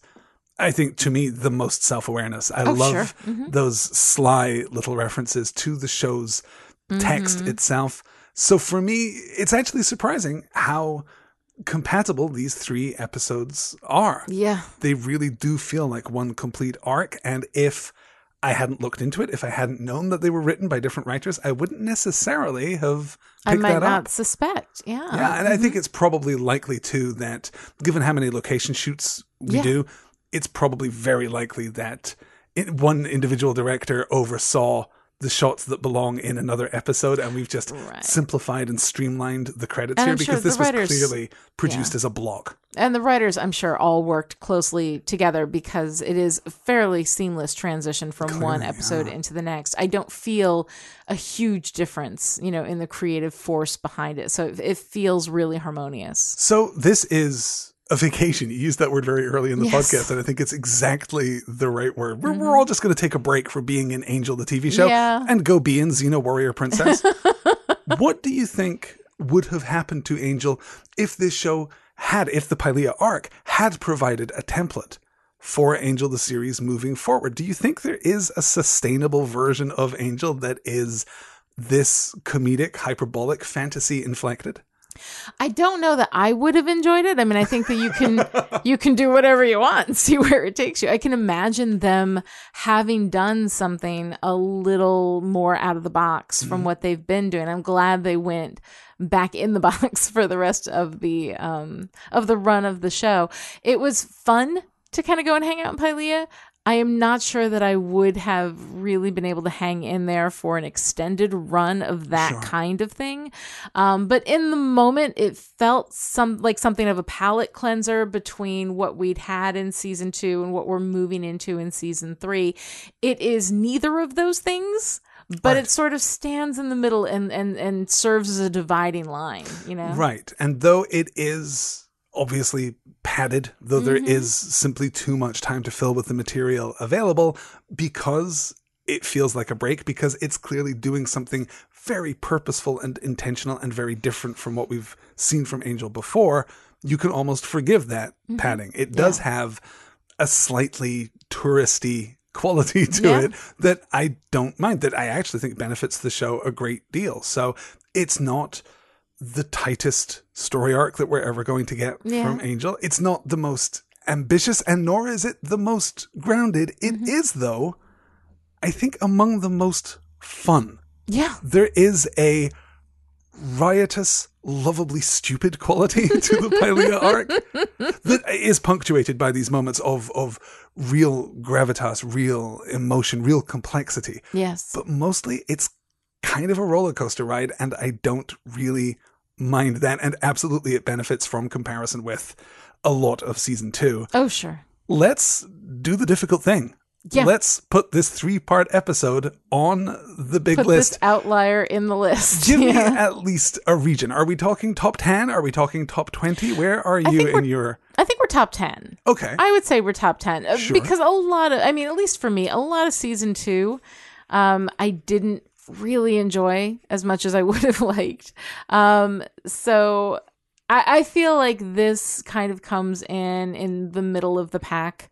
Judgment, Reprise, and Epiphany, Blind Date in, that the middle of the pack, if by the pack you mean the top the 10. top 10, not the, middle of the top whole 10 list. pack, yes. Mhm. For me, the real question about the Pylea arc is its angelness. We talked about this last week when we were discussing the gift and whether or not the gift was more or less representative of Buffy Right. as a show than Hush. The Pylea arc is obviously less representative of Angel than pretty much any other episode of Angel. It may well be the least representative is the least episode angel, of Angel angel episode, yes. Yes. Mhm.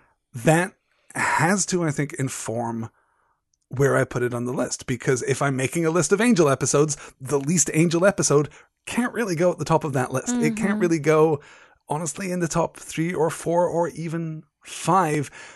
For me, I think the absolute ceiling on my placement here Mhm. has to be I Will Remember You Mm-hmm. Oh, yeah. because yeah. I no, think that is me that too. Mhm. is one of the quintessential Angel episodes. That is one of the most definitively Angel episodes, and therefore it has to beat an episode that is, by any standard, by any measure, barely Angel. Yes. Mhm. So for me, that's the ceiling. I think the basement is probably reunion. Mhm. It may. Ah. no, it's definitely better than Blind Date. Okay, so it's definitely Okay. better than Blind Date. So for me, it goes somewhere between I Will Remember You and Blind Date. There are only two episodes in that space Mm-hmm. Judgment, and then the combined Reprise and Epiphany two parter. Yeah. Where do you feel it falls? Is it better or worse for you than Judgment? I think Judgment is, I mean, Judgment is better. It's more Judgment's angel. Strong. It's, a statement Yeah. of intent. It gives us a Cordelia that we can really get behind. It it sets out a promise for the second season that ultimately will not be fulfilled, but which Mm-hmm. Is at least you know But it, admirable. it puts in motion, and it, what it does in that episode, regardless of what happens afterward, I think is strong. Mm-hmm. So I like that. Reprise and Epiphany, that's kind of a tough call for me because I can see arguments. Reprise and Epiphany are, you know, pivotal moments in the season. They Very have a lot of heavy moments. lifting to do. Yeah. They are essentially uh, putting to bed this Darla arc, you Mm-hmm. know. Um, but we certainly had more fun watching the Pylea arc oh, well. than we did watching the end of the Darla arc. Yeah, but I think that the end of the Darla arc was was landed quite nicely. I mean, aside from the you know the stupid "I've lost my soul" fake Well, out. okay. And I say this right. as someone who is, I think, more fond of the Darla arc, and as I've learned through the course of doing the second season of Angel here on Dusted, apparently way more fond of the Darla arc than like most people.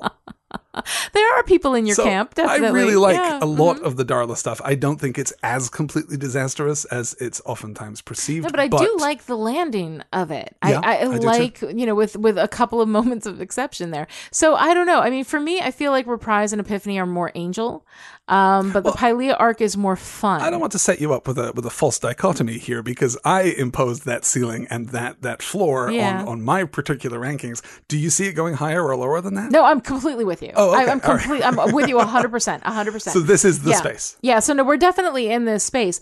Um, I do, I do think it's better than Blind Date. Reprise and Epiphany for me is the sticking point. I'm, I'm having trouble making that decision. What do you think? I think that the end of the Darla arc is everything that the Pylea arc is not. Yeah. It is ambitious and grounded and a real template And for moving connected forward. to everything else that we're doing. I think Yeah. it's better than the Pylea arc.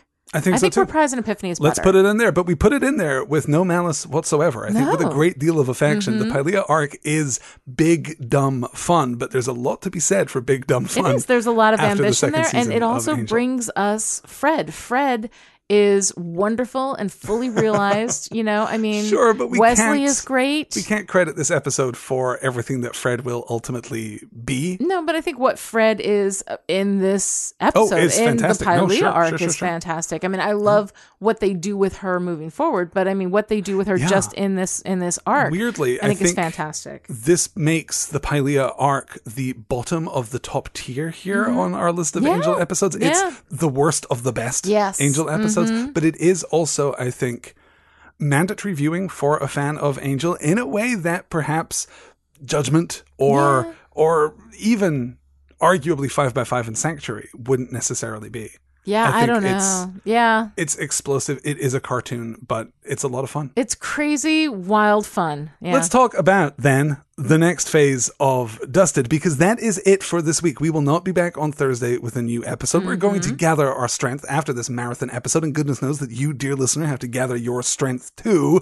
By the time you hear this podcast, though, there will be a blog post available over at storywonk.com with the combined polls for the fifth season of Buffy and the second season of Angel. You can head on over there and you can cast your vote for favorite and least favorite episode in both seasons, favorite character, favorite performance, and favorite writer in both seasons. We will then, next week, bring you two season wrap up shows. On Monday, our season wrap up show for season five of Buffy the Vampire Slayer. On Thursday, our season wrap up show for season two of Angel. We're going to discuss our feelings about the seasons as a whole, about the various arcs, the high points, the low points, everything in between. we'll discuss the results of the fan polls and we will discuss too your correspondence, your thoughts on Buffy season five and Angel season two. You can get in touch with us by emailing podcast at storywonk.com or by calling our voicemail line 252 505 wonk. That's 252 505 9665. Lani, have I forgotten anything? Does that do it? I don't think so. Well, don't Okay. forget to go to the forum. We have lots Don't of forget to go discussion the on the forum. Sure. That's where you want to go, and you can also leave us your feedback there. We do love voicemail, so go ahead and give us a call. They're wonderful to play in these feedback shows. And we also would like to send a big shout out to our Patreon supporters. These are the amazing people who make it possible for us to do everything we do here at Storywonk. To become a patron of the arts and gain access to exclusive Storywonk content, go to patreon.com slash storywonk and pledge us a dollar a month or whatever you can afford. Until next time, I'm Lani Diane Rich. I'm Alastair Stephens, and this is Dusted.